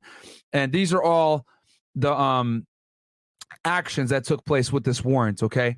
So this is the general, as you guys can see, a lot of activity on this thing, okay? And you know what? Let me enlarge it for you guys just so you can kind of see what the hell's going on here. So I'll go ahead and scroll through it with you guys real fast, and then I'll actually pull up the document in itself, all right? But it was filed on the 5th, sealed magistrate matter search warrant issued on 8-5, okay? And then motion to unseal was on the 10th, all right? That's after they executed it on the 8th, all right? And then this is all the stuff that's been going on after the fact, all right? CBS obviously trying to get it, the New York Times, okay? All these people, E.W. Scripps Company, right? Everyone is trying to get this thing unsealed. All right. Dow Jones Company, E.W. Scripps, boom, right? And then a notice of appearance by Andrea Flynn Morgeson on behalf of the Florida Center for Government Accountability, Inc. Okay. So yeah, everyone and their mom was looking at this thing, right? So here is the document, guys, and I have it right here for y'all. Went ahead and took the liberty of getting it. So as you guys can see, United States District Court, Southern District of Florida. Here's the case number 22MJ8332BER, okay? This is the actual case number for this search warrant, all right? Notice of filing of redacted documents. The United States hereby gives notice that it is filing following document, which is a redacted version of material previously filed in this case number under seal. The search warrant, not including the affidavit, signed and approved by the court on August 5th, 2022, including attachments A and B. See, what we really need, though, guys, is attachment fucking C. Attachment C is the affidavit. The affidavit is written by the case agent, okay? The affiant is going to be a special agent with the FBI, and he's going to go ahead and document all the facts that led to them getting the probable cause to be able to get this search warrant. And going back to my conspiracy theory here, okay? For them to be able to go ahead and get a search warrant on a former president's home, I know 99% chance that there was probably a cooperator that went in there and gave them information, detailed information that told them what kind of documents they were looking for, where the documents were held, etc., so that the FBI can go ahead and get a search warrant. Because as much as, you know, I know on Fox News, again, this is me being unbiased here. As much as Fox News is saying this is a fishing expedition, they're just hating on Trump, etc., etc., the fact of the matter is this.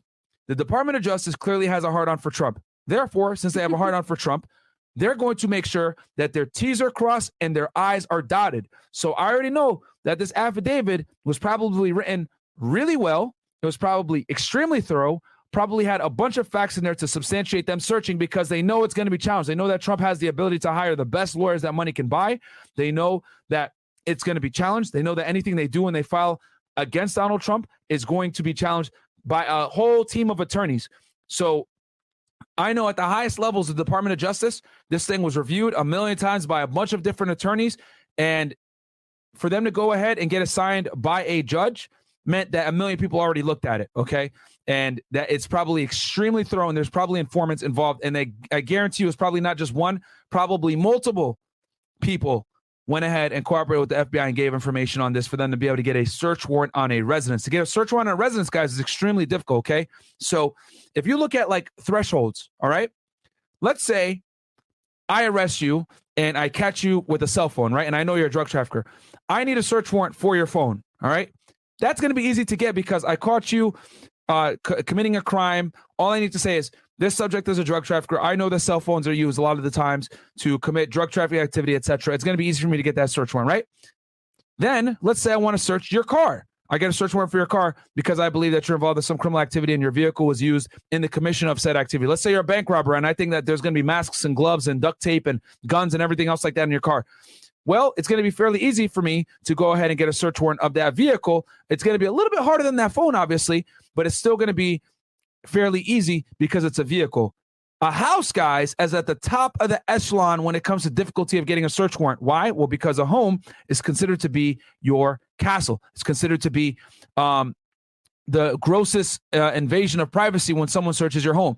The two hardest search warrants to get, guys, are a search warrant for a home, and then a little bit above that is a Title III intercept, which is what? A wiretap, listening to someone's phone. Because when you listen to someone's phone, not only are you impeding on their freedom, right? You're also impeding on other people that are calling them. So those are the two hardest warrants to get signed because you need quite a bit of probable cause to be able to justify, all right, going into someone's home and or listening to their phones. All right.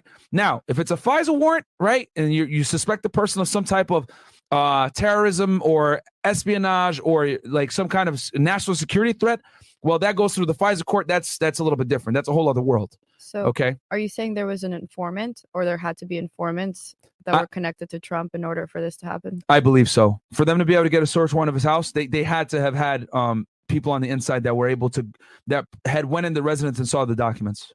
Got it. Oof. Had to. So, but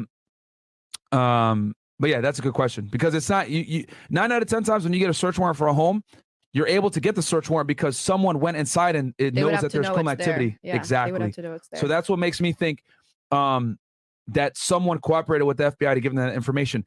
Now, I'm not dumb. The reason why they don't want to release the affidavit is because if they release affidavit, it's going to be extremely obvious as to who revealed the information, because I guarantee you Trump probably has a close circle of people that have that would know information like that. So he would be able to quickly identify whoever is cooperating with the FBI. Him and his legal team would be able to quickly identify, and that would compromise that person's, I mean, maybe not their safety, so to speak, but it would compromise their sources, and they would no longer be able to do their investigation because it's probably an active investigation that they got going on, and that source will no longer be able to cooperate because, bam, now the source is burned. So, guys, like the fucking video because ain't nobody going to give y'all sauce like that. And just so you guys know, all right, when I was an agent myself, I've written hundreds of search warrants, okay? I wrote them for phones. I wrote them for cars. I wrote them for houses. I wrote them for wiretaps. I wrote them for, all kinds of situations. All right. Those are the most common. I've done it for laptops, iPads. I've done a bunch of search warrants, guys. So me reading through this, I already know what time it is when they get a search warrant for a house. I already know. All right. The property receipt listing item seized pursuant to the search filed with the court on August 11th, 2022. And who is this? Juan Antonio Gonzalez, United States Attorney. The United States Attorney, guys, is the chief law enforcement officer, okay, of the district. So in the Southern District of Florida, the USA is a top U.S. attorney, and then everybody underneath him are called assistant United States attorneys, AUSAs, okay? And then the USA, there's one in every district. And then on top of the USA is the attorney general, who is the guy that I showed you guys before that said that he had looked at the warrant, et cetera, which he probably did take a look at it. But at the end of the day, the AUSAs and the USA are the ones that are going to be the most responsible. All right. So obviously this is a high level here. And if I'm not mistaken, the USAs are presidentially appointed, which is interesting because anyway. Okay. So here's the United States District Court. All right. Southern District of Florida search and seizure warrant. All right. So and here in the matter of the search of, this is where you go ahead and you put the premises of where you're going to look at. And we know 1100 South Ocean Boulevard is Mar-a-Lago. Here's a case number. This is the search warrant. And to any authorized law enforcement officer, an application by a federal law enforcement officer for an attorney for the government requests the search of the following person or property located in the Southern District of Florida. See attachment A. I find that the affidavit or any recorded testimony established probable cause of search and seize the person or property described above, and that such person will reveal. So you see attachment B. So you never actually put all your facts here, guys. It just says see attachment A, see attachment B, okay? This is just one paper. You won't be able to fit all your facts on this, okay? So as you guys can see, what do I always tell you guys? The feds always get search warrants typically at 6 a.m., right? So you are commanded to execute this warrant on or before August 19th, not to exceed 14 days, in the daytime, 6 to 10 p.m. at any time of day or night, because good cause has been established. So this is kind of like any time warrant, right? This is harder to get. You need to establish that the person is destroying evidence or whatever. This is where you mostly get your warrants in this time span right here, 6 a.m. to 10 p.m.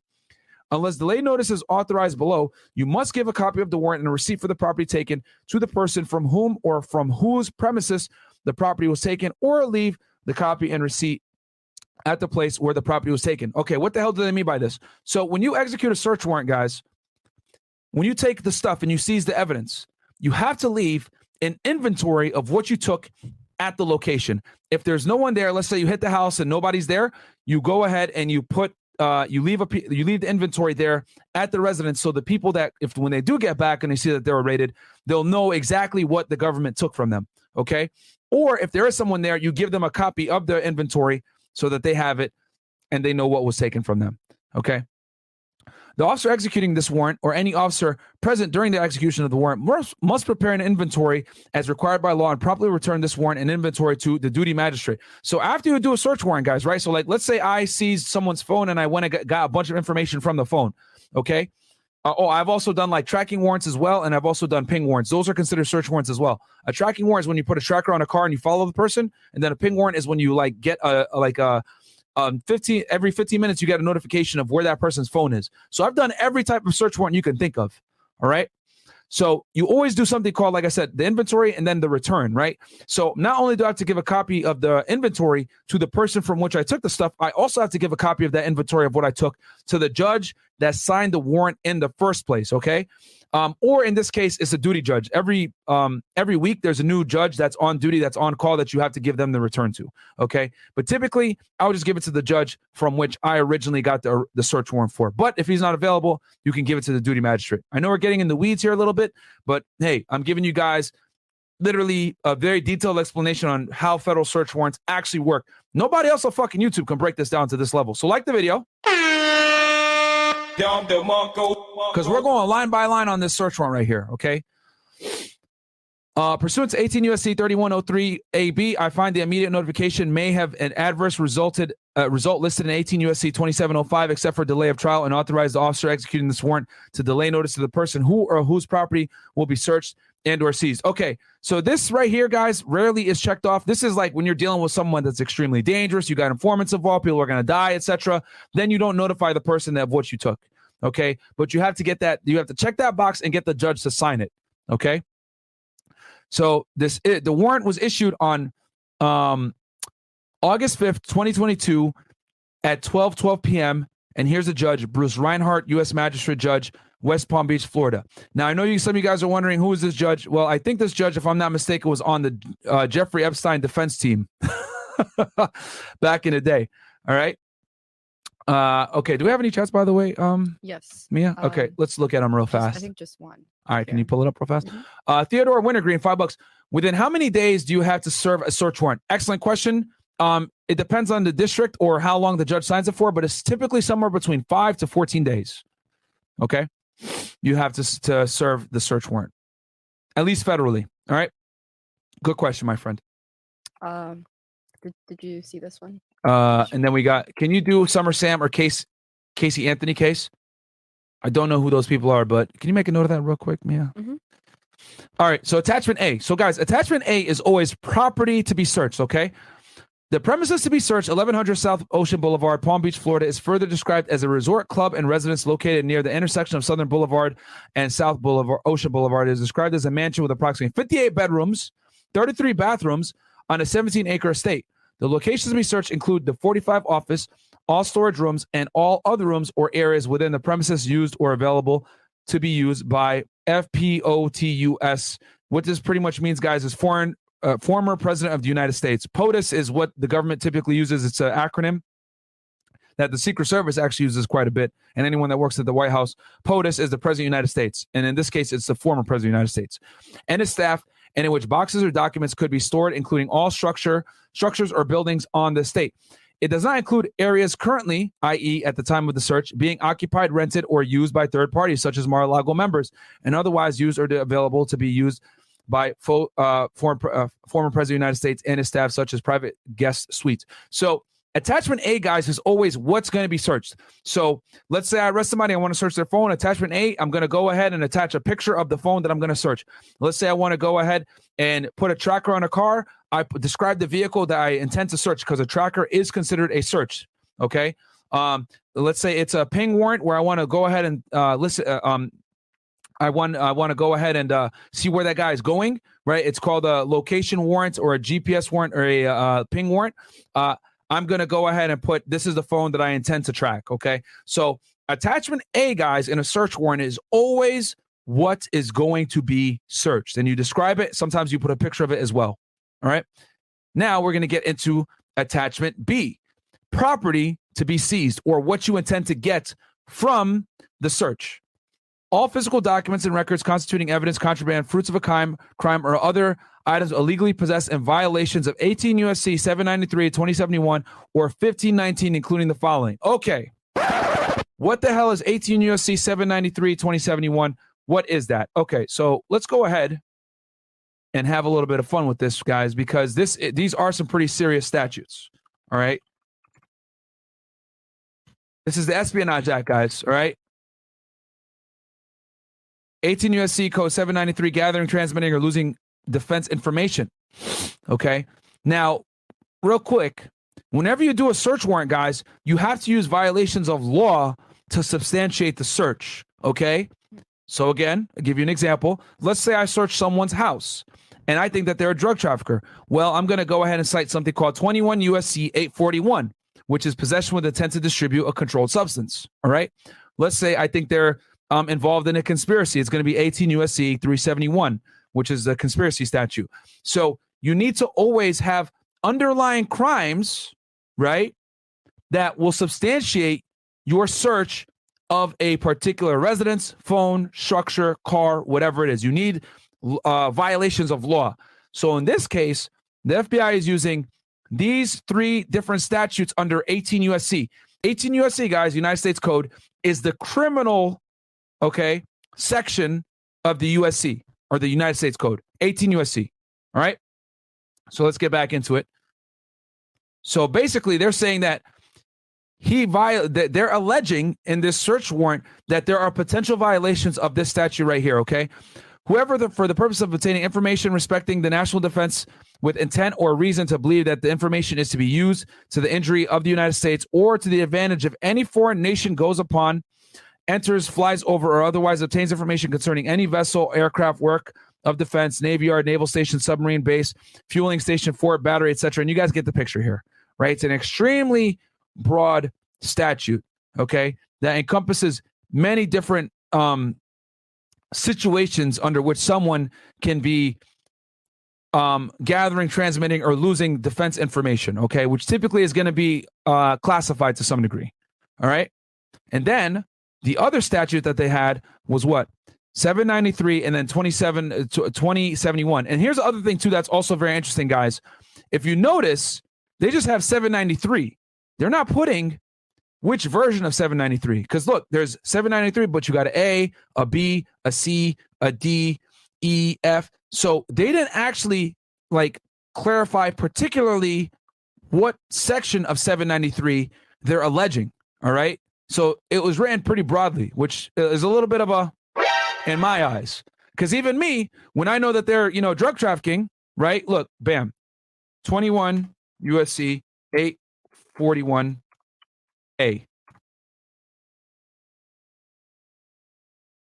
What the fuck? 21 USC 841. See, I hate when I do this on actually on the site. Look, when I punch it in here, 21 USC 841. All right. See, like, so this is easy. This is a prohibited acts, right? So, except to A1 is to manufacture, distribute, or dispense, or possess with intent to manufacture, distribute, or dispense a controlled substance, or, you know, etc.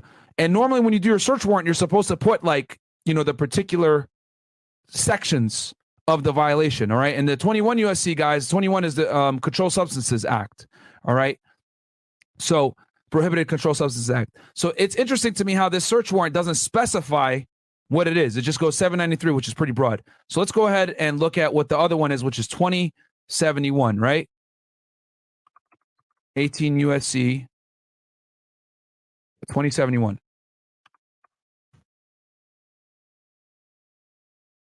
All right, concealment, removal, or mutilation, generally.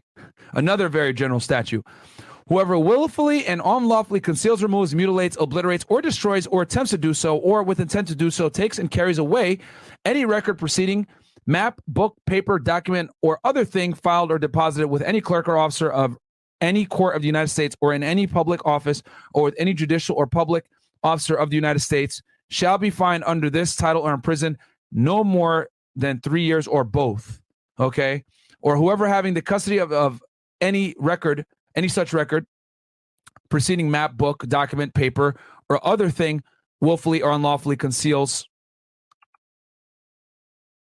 removes, mutilates, obliterates, falsifies, or destroys the same, shall be fined under the title of imprisoned not more than 3 years. So as you guys can see, another very general statute, okay? And then now we're going to go into 18 USC 1519. God damn it. Give me 1 second, guys. I accidentally. Here, I'll pull it back up for y'all.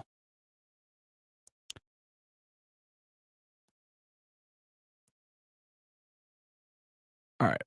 My bad. Any chats coming? Yeah. Oh, okay. Can you pull them up?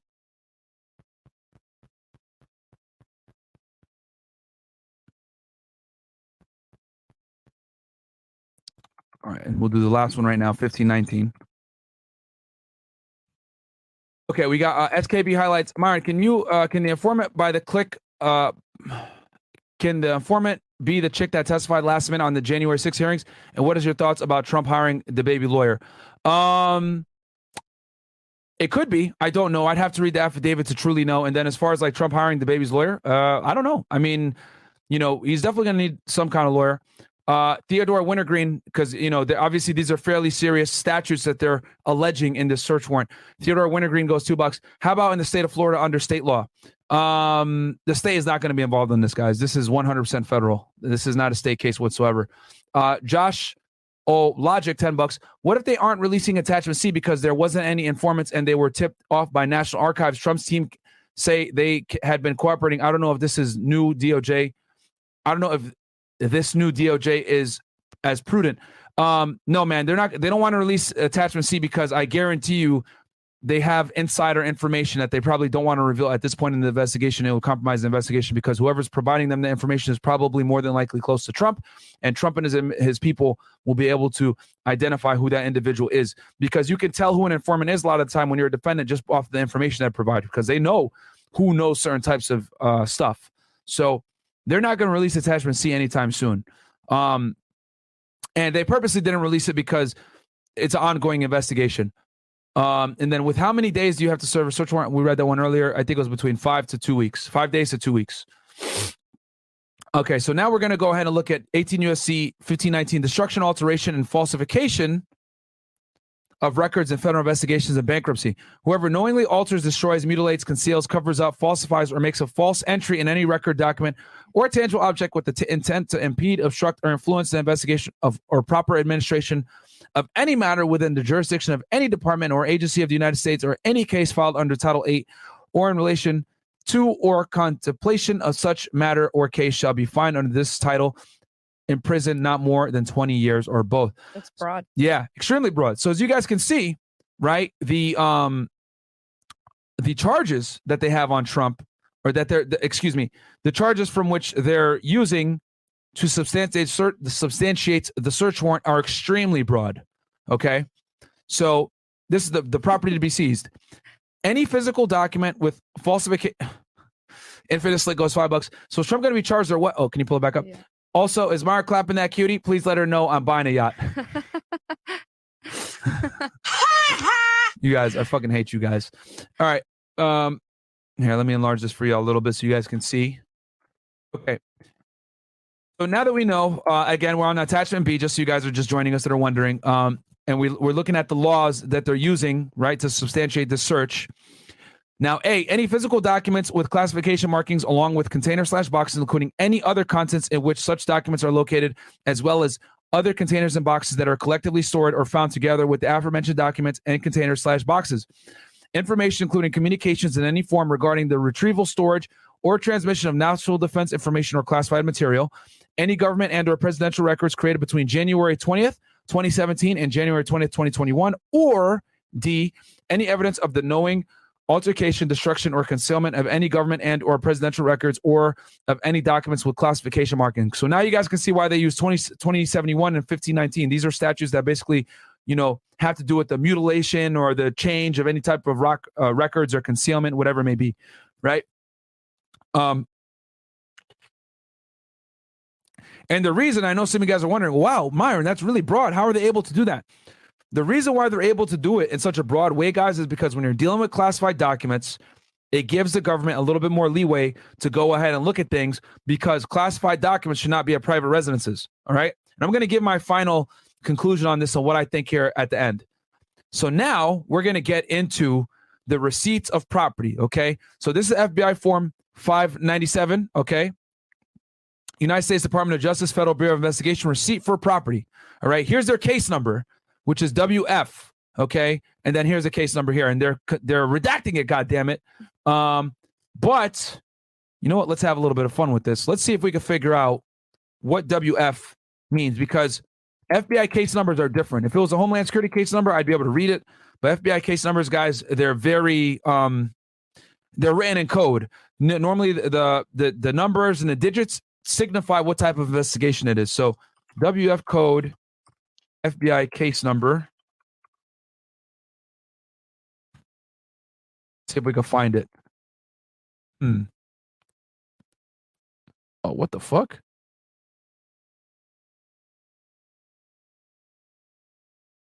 What's that?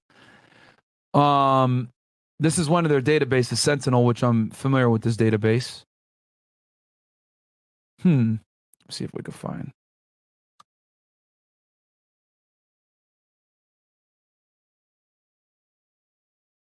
So Sentinel might be what was used to generate that case number, but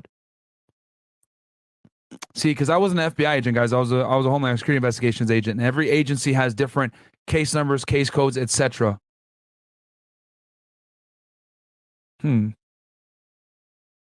Abbreviations used. Okay, I don't know. That's, we don't care about that. Justice.gov.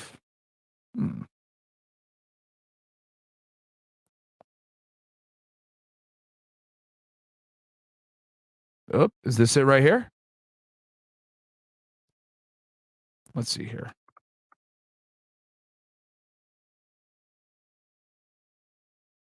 Okay. Initial FOIA for this name results in only 23 pages CRS. Found it through file number, okay, WF, which is very similar to that WF dash, right? You can see it right there. And FOIA, for you guys are probably wondering, what the hell is FOIA? FOIA is the Freedom of Information Act, okay? And what it allows you to do is it allows you to basically file a FOIA so that you can go ahead and get government records, okay, on yourself, on other people, whatever the hell it may be. So I'm trying to see here what WF means, if we can get like the... Okay, so here's the example of like an FBI, like what an FBI report looks like, okay? Is this FBI? Is this a 302? Okay, as you can see, they redact a bunch of stuff as well. Let's see here. I'm trying to see here where WF is.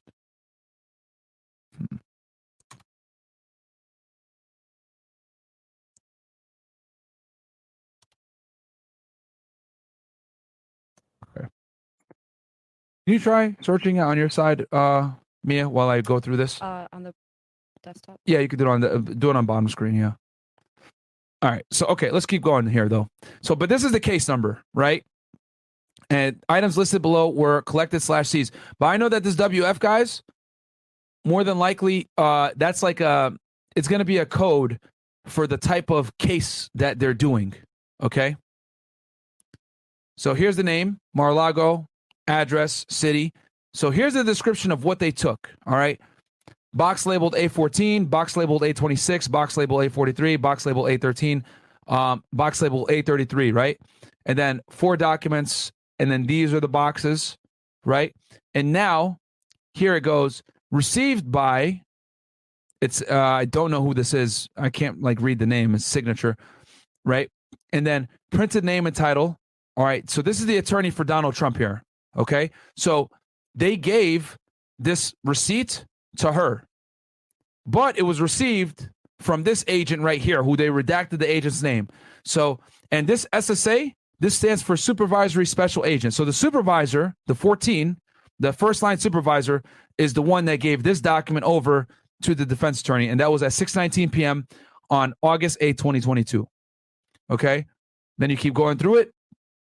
More documents, executive grants of clemency, Roger Jason Stone Jr., IA info, president of France, leather-bound box of documents, various classified TS, SCI documents, potential presidential record, binder of photos, handwritten note, box labeled A1, box labeled A12, box labeled A15, miscellaneous secret documents, box labeled A16, miscellaneous top secret documents, box labeled A17 again, box labeled A18, miscellaneous top secret documents again, box labeled A27, miscellaneous confidential documents, right?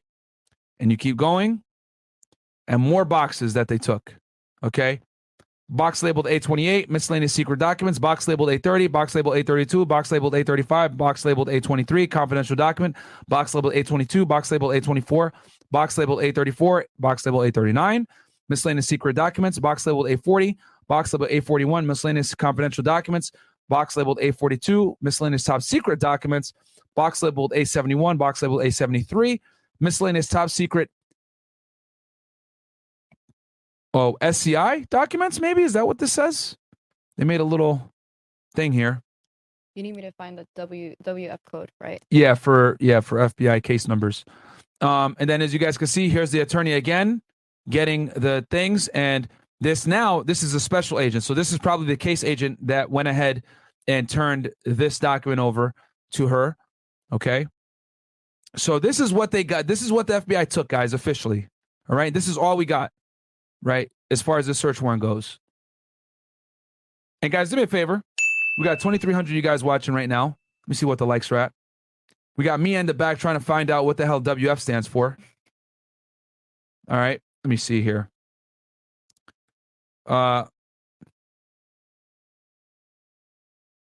We got 1.6. Guys, if you could get me the 2,000 likes, I'd really appreciate it, all right? Because like I said before, no one on YouTube is going to be able to break down a search warrant to this meticulous level of detail. So, no, guys, they didn't have the box. I doubt that Trump had the boxes labeled as top secret. What probably happened is they looked in the boxes and they saw top secret documents. That's what happened. Now, what I'll probably have to do here, guys, is I'm going to go ahead and give you guys the breakdown of classifications, all right, when it comes to secret, top secret, et cetera, because some of you guys may not know. All right. Break this down for you guys. All right. I'm going to go ahead and... Okay. So here we are. Cornell, right? Which is a so there's different categories, right? Classification of official information. All right. So we're gonna go ahead and start with number 1, top secret. Actually, no, we'll work our way up. So first it goes official use only, which is what most law enforcement documents go at, guys. Official use only. This designation is used to identify information which does not require protection in the interest of national security, but requires protection in accordance with statutory requirements or in the public interest, and which is exempt from public disclosure under 5 USC 552 and 388-105. So this right here, guys, for official use only is typically like what my, reports are written under, like, when I write like my reports when I was an agent, intel documents, etc., that aren't like necessarily classified or not classified. So official use only is the most common in the government, right? Then you got confidential. Okay, so confidential refers to national security information or material which requires protection, but not to the degree described in paragraphs A1 and 2 of this section. The test for assigning confidential classification shall be whether its authorized disclosure could reasonably be expected to cause damage to national security. Okay. So confidential is the low, one of the lower ends, okay? Then you got secret. Secret refers to national security information or material which requires a substantial degree of protection. The test for assigning secret classification shall be whether it is unauthorized disclosure. Its unauthorized disclosure could reasonably be expected to cause. I'm marking for you so you guys can read it. Expected to cause serious damage to national security. Examples of serious damage include disruption of foreign relations, significantly affecting national security, significant impairment of a program or policy directed related to the national security, revelation of significant military plans or intelligence operations, and compromise of significant scientific or technological developments relating to national security. The classification secret shall be sparingly used. And then obviously you got top secret here, which is top secret. It refers to national security information or material which requires the highest degree of protection. The test for assigning top secret classification is whether its unauthorized disclosure could reasonably be expected to cause exceptionally grave damage to the national security. Examples of exceptionally grave damage include armed hostilities against the United States or its allies, disruption of foreign relations, vitally affecting national security, the compromise of vital national defense plans, or complex cryptologic and communications intelligence systems, the revelation of sensitive intelligence operations, and the disclosure of scientific or technological developments vital to national security. This classification is to be used with the utmost restraint. So when I was an agent myself, guys, I had a top secret clearance, okay?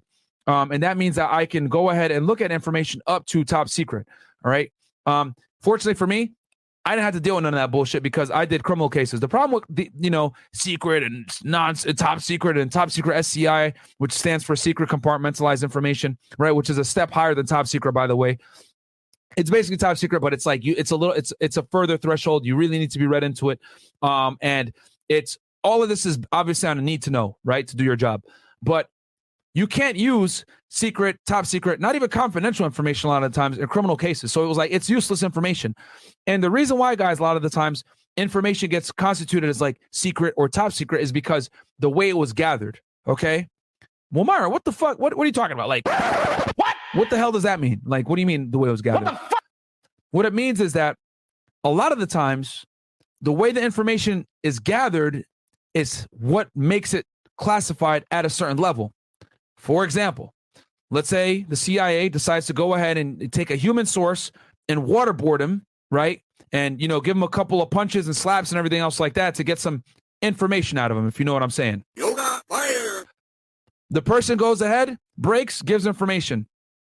Well, since they went ahead and got that information through enhanced interrogation techniques, it's going to be considered a lot of times to be secret, top secret, and or secret compartmentalized or top secret SCI because the way they gathered the information is sensitive. Even if he says some shit that isn't even really like secrets or that, how do I say this? Like not that revolutionary, like it might be information. Hell, it might be information that we already knew. Okay. But the way that they gathered it is going to be a large component as to how it's classified. All right. Let's say they gather information through drones, or they gather it through enhanced interrogation techniques, or they gather it through an informant that can't necessarily be compromised, right? Because that informant is the only person that may know that information, right? Especially when it comes to national security. That is going to be a big dictator on how that information is classified, okay? So there you go, guys. Like the fucking video because I don't think anyone else is going to give y'all a thorough breakdown on classifications in the U.S. government. Okay. like that. You would have to watch some documentary or some other boring thing to be able to learn that stuff. And guys, do me a favor. Like the video. Get me to 2K. So I guess we'll give the conclusion now as far as like what I think about this. Any chats came in? Yes. Okay. Let's pull them up real fast. Hope you guys are enjoying the video, by the way. The chosen one, ex-Air Force honor guard with a top secret clearance. When my wife asked me if I cheated, I told her it's classified. There you go, my friend. That's what you always do. All right. They say, tell me about this information. Misogyny. No, we will not. Kyle asks $5. This channel is dope. Also, you got me on high protein diet, working out, no smoking. Now can focus more on getting 7 figs. Now cross 700K at 24. That's what we're talking about, my friend. Keep getting that money, man. Okay. That's what we're talking about. Juan Villanueva, $20 Mexican. WF stands for Washington Field Office. Okay, are you sure? That could be true, actually, because he tipped in pesos. Is that a thing? I didn't know. Yeah, it's in pesos. Yeah, Washington Field Office.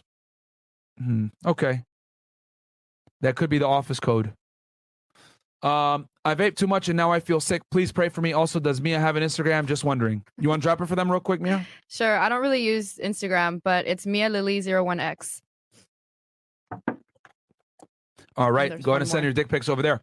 Wayne, $10 goes, hey, Myron, does that statute regarding mutilation of documents include wiping a hard drive with bleach bit? Sounds to me like it would. Yeah. Yeah. Anything that's going to be used to, like, you know, destroy evidence or whatever, they'll go ahead and constitute it under that statute. Let's see. Anything else? That's it. Yeah, there's her Instagram right there. Infinite Slick. Mia Lily 01X. Chosen one goes, which clearance requires a polygraph?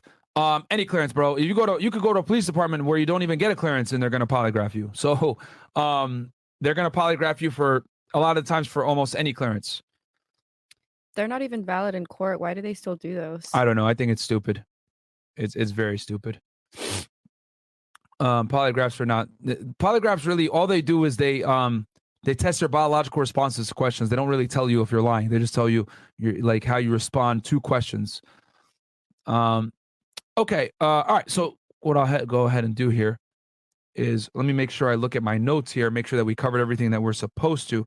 And guys, do me a favor. Like I said before, I don't ask for much. You guys don't have to donate $1 to this channel. I do this channel purely for enjoyment. Educate you guys, give you guys some sauce that you aren't going to get on other YouTube channels. I don't think there's any other YouTube channels out there that has a former special agent giving this kind of information to y'all. Obviously, I don't cover classified information on here, right? We talk about general criminal cases, whatever, but I can definitely explain to you guys how the classification process works. And we got 1.8K likes. Guys, get me to 2,000. There's 2,300 of you guys watching right now, so please go ahead and like the video. So, Mia, I'll turn it to you first before I give my take on it.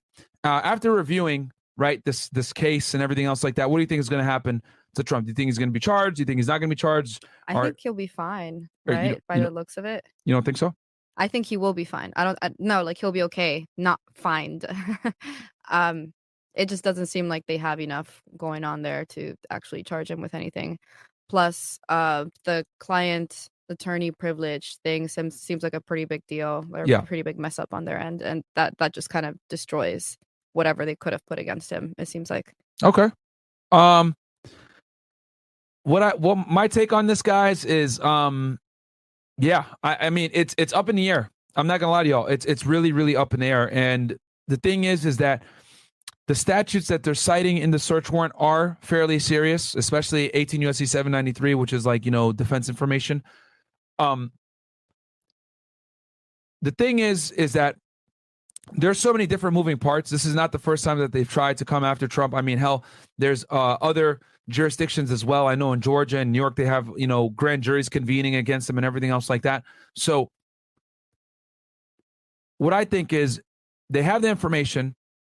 What he's going to have to do to avoid getting in any real serious trouble here is he's going to have to prove that he declassified these documents before he left office. I think that's going to be a key point here as to whether he ends up getting charged or any type of, you know, criminal action taken against him. He's going to need to prove, right? Or the FBI is going to have to prove, because it's actually going to be upon the government to prove this, not on Donald Trump. The government's going to have to prove that he did not declassify those documents before he took them out of office. Okay. And you guys heard from the statement over there that anything that he took with him to Mar-a-Lago was declassified according to Trump. Yeah, so that doesn't sound like it's going to be hard to prove. For the government, like, or for Trump? Well, here's the thing: the government's going to have to prove it. Oh, because you're innocent until proven guilty. Yeah, right, in the court of law, and it's going to be incumbent upon the government to prove that he, you know, number one, he didn't declassify the documents. He recklessly went ahead and took the documents and took them down to Mar-a-Lago with him, and, you know, whatever it may be. So it's going to be on the government. They're really going to have to prove their case. Trump has the money and the resources to fight this thing. So yeah. So we'll see what happens. I mean, I think that's going to be a very important component, is him proving that the documents are declassified, or the government proving that he did not declassify them. And yeah, that's really what it is. I mean, it's still the early stages. As you guys can see, they took a bunch of documents from his house, you know, somewhere between, you know, almost like 20 boxes of documents. So yeah, going to be very, very interesting to see what happens here. And, you know, it clearly wasn't the Miami FBI field office that did this. It was the Washington, D.C. office.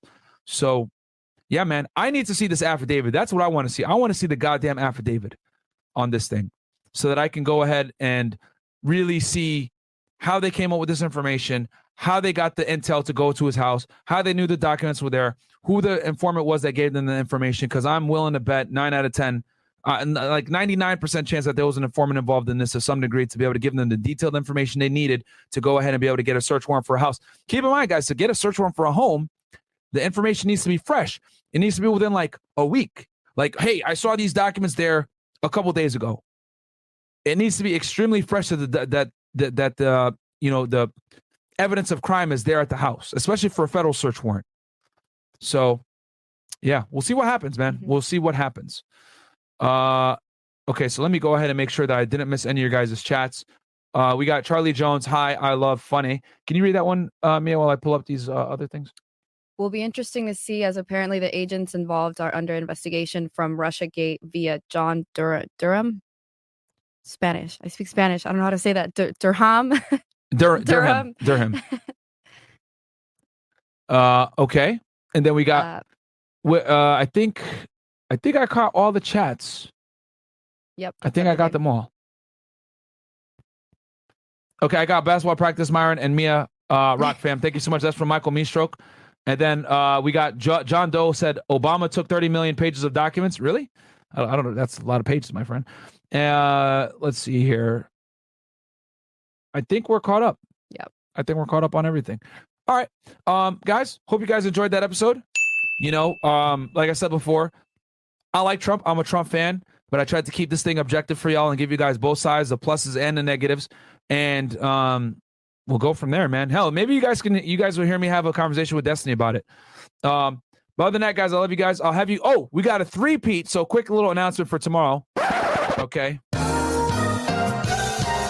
We're giving you guys 3 episodes tomorrow. We got Richard Hart, the founder of HexCoin. We got Bigger Pockets coming tomorrow as well. And we got After Hours. So we got 3 lit-ass episodes for you guys tomorrow, starting at 5 p.m. And it's going to be fucking lit, man. We're going to talk crypto. We're going to talk about real estate, right? Bigger Pockets is probably one of the biggest and best real estate channels on YouTube. And we're going to have Richard Hart, the founder of Hex. And then we're going to have, obviously, an after-hour show. And then, Mia, you want to tell the people where they can find you real quick? Just Instagram, pretty much. Nowhere else? Anything else you got going? Not really. A lot of big changes happening, and I'm just not very much on social media nowadays. But she's a loser, guys. You're a loser. All right, guys. There's one more comment that came in. Oh yeah, can you highlight it real quick? Yeah. The president can only declassify certain things. Presidents can declassify nuclear documents that are classified. Declassification for that is under a separate declassification authority. I mean, we'll see, man. We'll see what happens, because we don't know what kind of documents he has or what the FBI seized in particular. I think other than that, we're caught up. Guys, appreciate it. Love y'all, man. We're going to catch you guys tomorrow, 5 p.m. Richard Hart, Bigger Pockets, After Hours. I'll leave you guys with my awesome-ass long intro/outro. Catch you guys tomorrow, 5 p.m. Did you do the poll? Oh, Thank you. Good shit. See, that's why we got you here. Okay, guys. So we're going to go ahead and do a quick poll here. All right. As you guys know, I do Fed It on Tuesdays where we react to a documentary. We have three potential cases that we're going to cover. All right. So if you guys want me to do the Unabomber, give me a 1. If you guys want me to do a serial killer case, give me a 2. If you guys want me to do the World Trade Center bombing, give me a 3. Number 1, Unabomber. 2, serial killer. 3, World Trade Center bombing. Again, 1, Unabomber. 2, serial killer case. 3, World Trade Center bombing. All right, let's see what they say. 1, Unabomber. 2, serial killer. 3, World Trade Center bombing. In the 90s. Off topic, but to respond to the people asking. Yeah, go ahead. I'm not very active on OF. So... yes, it's still linked. It's still alive. I'm not gonna cut out the income source, but it's not very active. All right. She mostly manages the girls on it. Yes. So again, for those that are watching, 1 for Unabomber, 2 for serial killer, 3 for World Trade Center bombing. Okay, we got a lot of 3s. Yeah, it looks like most people want the World Trade Center bombing. And it's going to be the World Trade Center bombings in the 90s, guys. So, okay. They want the, yeah, it looks like World Trade Center bombing. I'm looking through. Yep. Yeah, it's 3s, right? Mostly. Yeah, overwhelmingly 3s. All right, cool. Then we will go ahead and do the World Trade Center bombing for you guys. I'll do the Unabomber another day and the serial killer another day for y'all as well. But I see a bunch of 3s. All right, we're going to cover the, then we'll do the World Trade Center bombing in the 90s, guys, in New York City. All right. Do the Zodiac Killer. We were talking about that earlier. Shout out to Darnell Elliott. I could do the Zodiac Killer in the future. Marry me, Mia, I can save you. I don't need saving. You don't need saving? Okay, she's... but thank you. You're very kind. Cool. All right, guys, with that said, please like the video, man. Get me to 2,000 likes, man. Love y'all. Hope you guys enjoyed that breakdown. Timestamps will be here shortly. And other than that, man, I'll leave you guys with my outro, and we'll do the World Trade Center bombing for y'all in a little bit. And it'll be out on Tuesday. Peace! I was a special agent with Homeland Security Investigations, okay, guys? HSI. The cases that I did mostly were human smuggling and drug trafficking. No one else has these documents, by the way. Here's what FedEx covers. Dr. Lafredo confirmed lacerations due to stepping on glass. Murder investigation. You see him reaching in his jacket. You don't know. And he's positioning. Been on February 13, 2019. You're facing 2 counts of premeditated murder. Racketeering and RICO conspiracies. Young Slime Life, hereinafter referred to as YSL. The defendants is 6ix9ine. And then this is Billy Seiko right here. Now, when they first started, guys, 6ix9ine ran with, I'm a Fed. I'm watching this music video. You know, I'm bobbing my head like, hey, this shit lit. But at the same time, I'm pausing. Oh, wait, who this? Right? Oh, who's that in the back? Firearms and violent crimes, a.k.a. Pusheysi violated. In order to stay away from the victim. Rapper Pusheysi arrested after shooting at King of Diamonds, Miami Strip Club, injured one person. This is the one that's going to fuck him up because this gun is not traceable. Well, it happened at the gun range. Here's your boy 42 Doug right here on the left. Okay. Sex trafficking and sex crimes. They can effectively link him to paying an underage girl. I'm going to lock my 50 limit, right. And the first bomb went off right here. Suspect 2 set down a backpack at the site of the second explosion. Inspired by Al-Qaeda. 2 terrorists and brothers, Dzhokhar Tsarnaev and Tamerlan Tsarnaev. When the cartels ship drugs into the country. As this guy got arrested for espionage, okay, trading secrets with the Russians for monetary compensation. The largest corruption.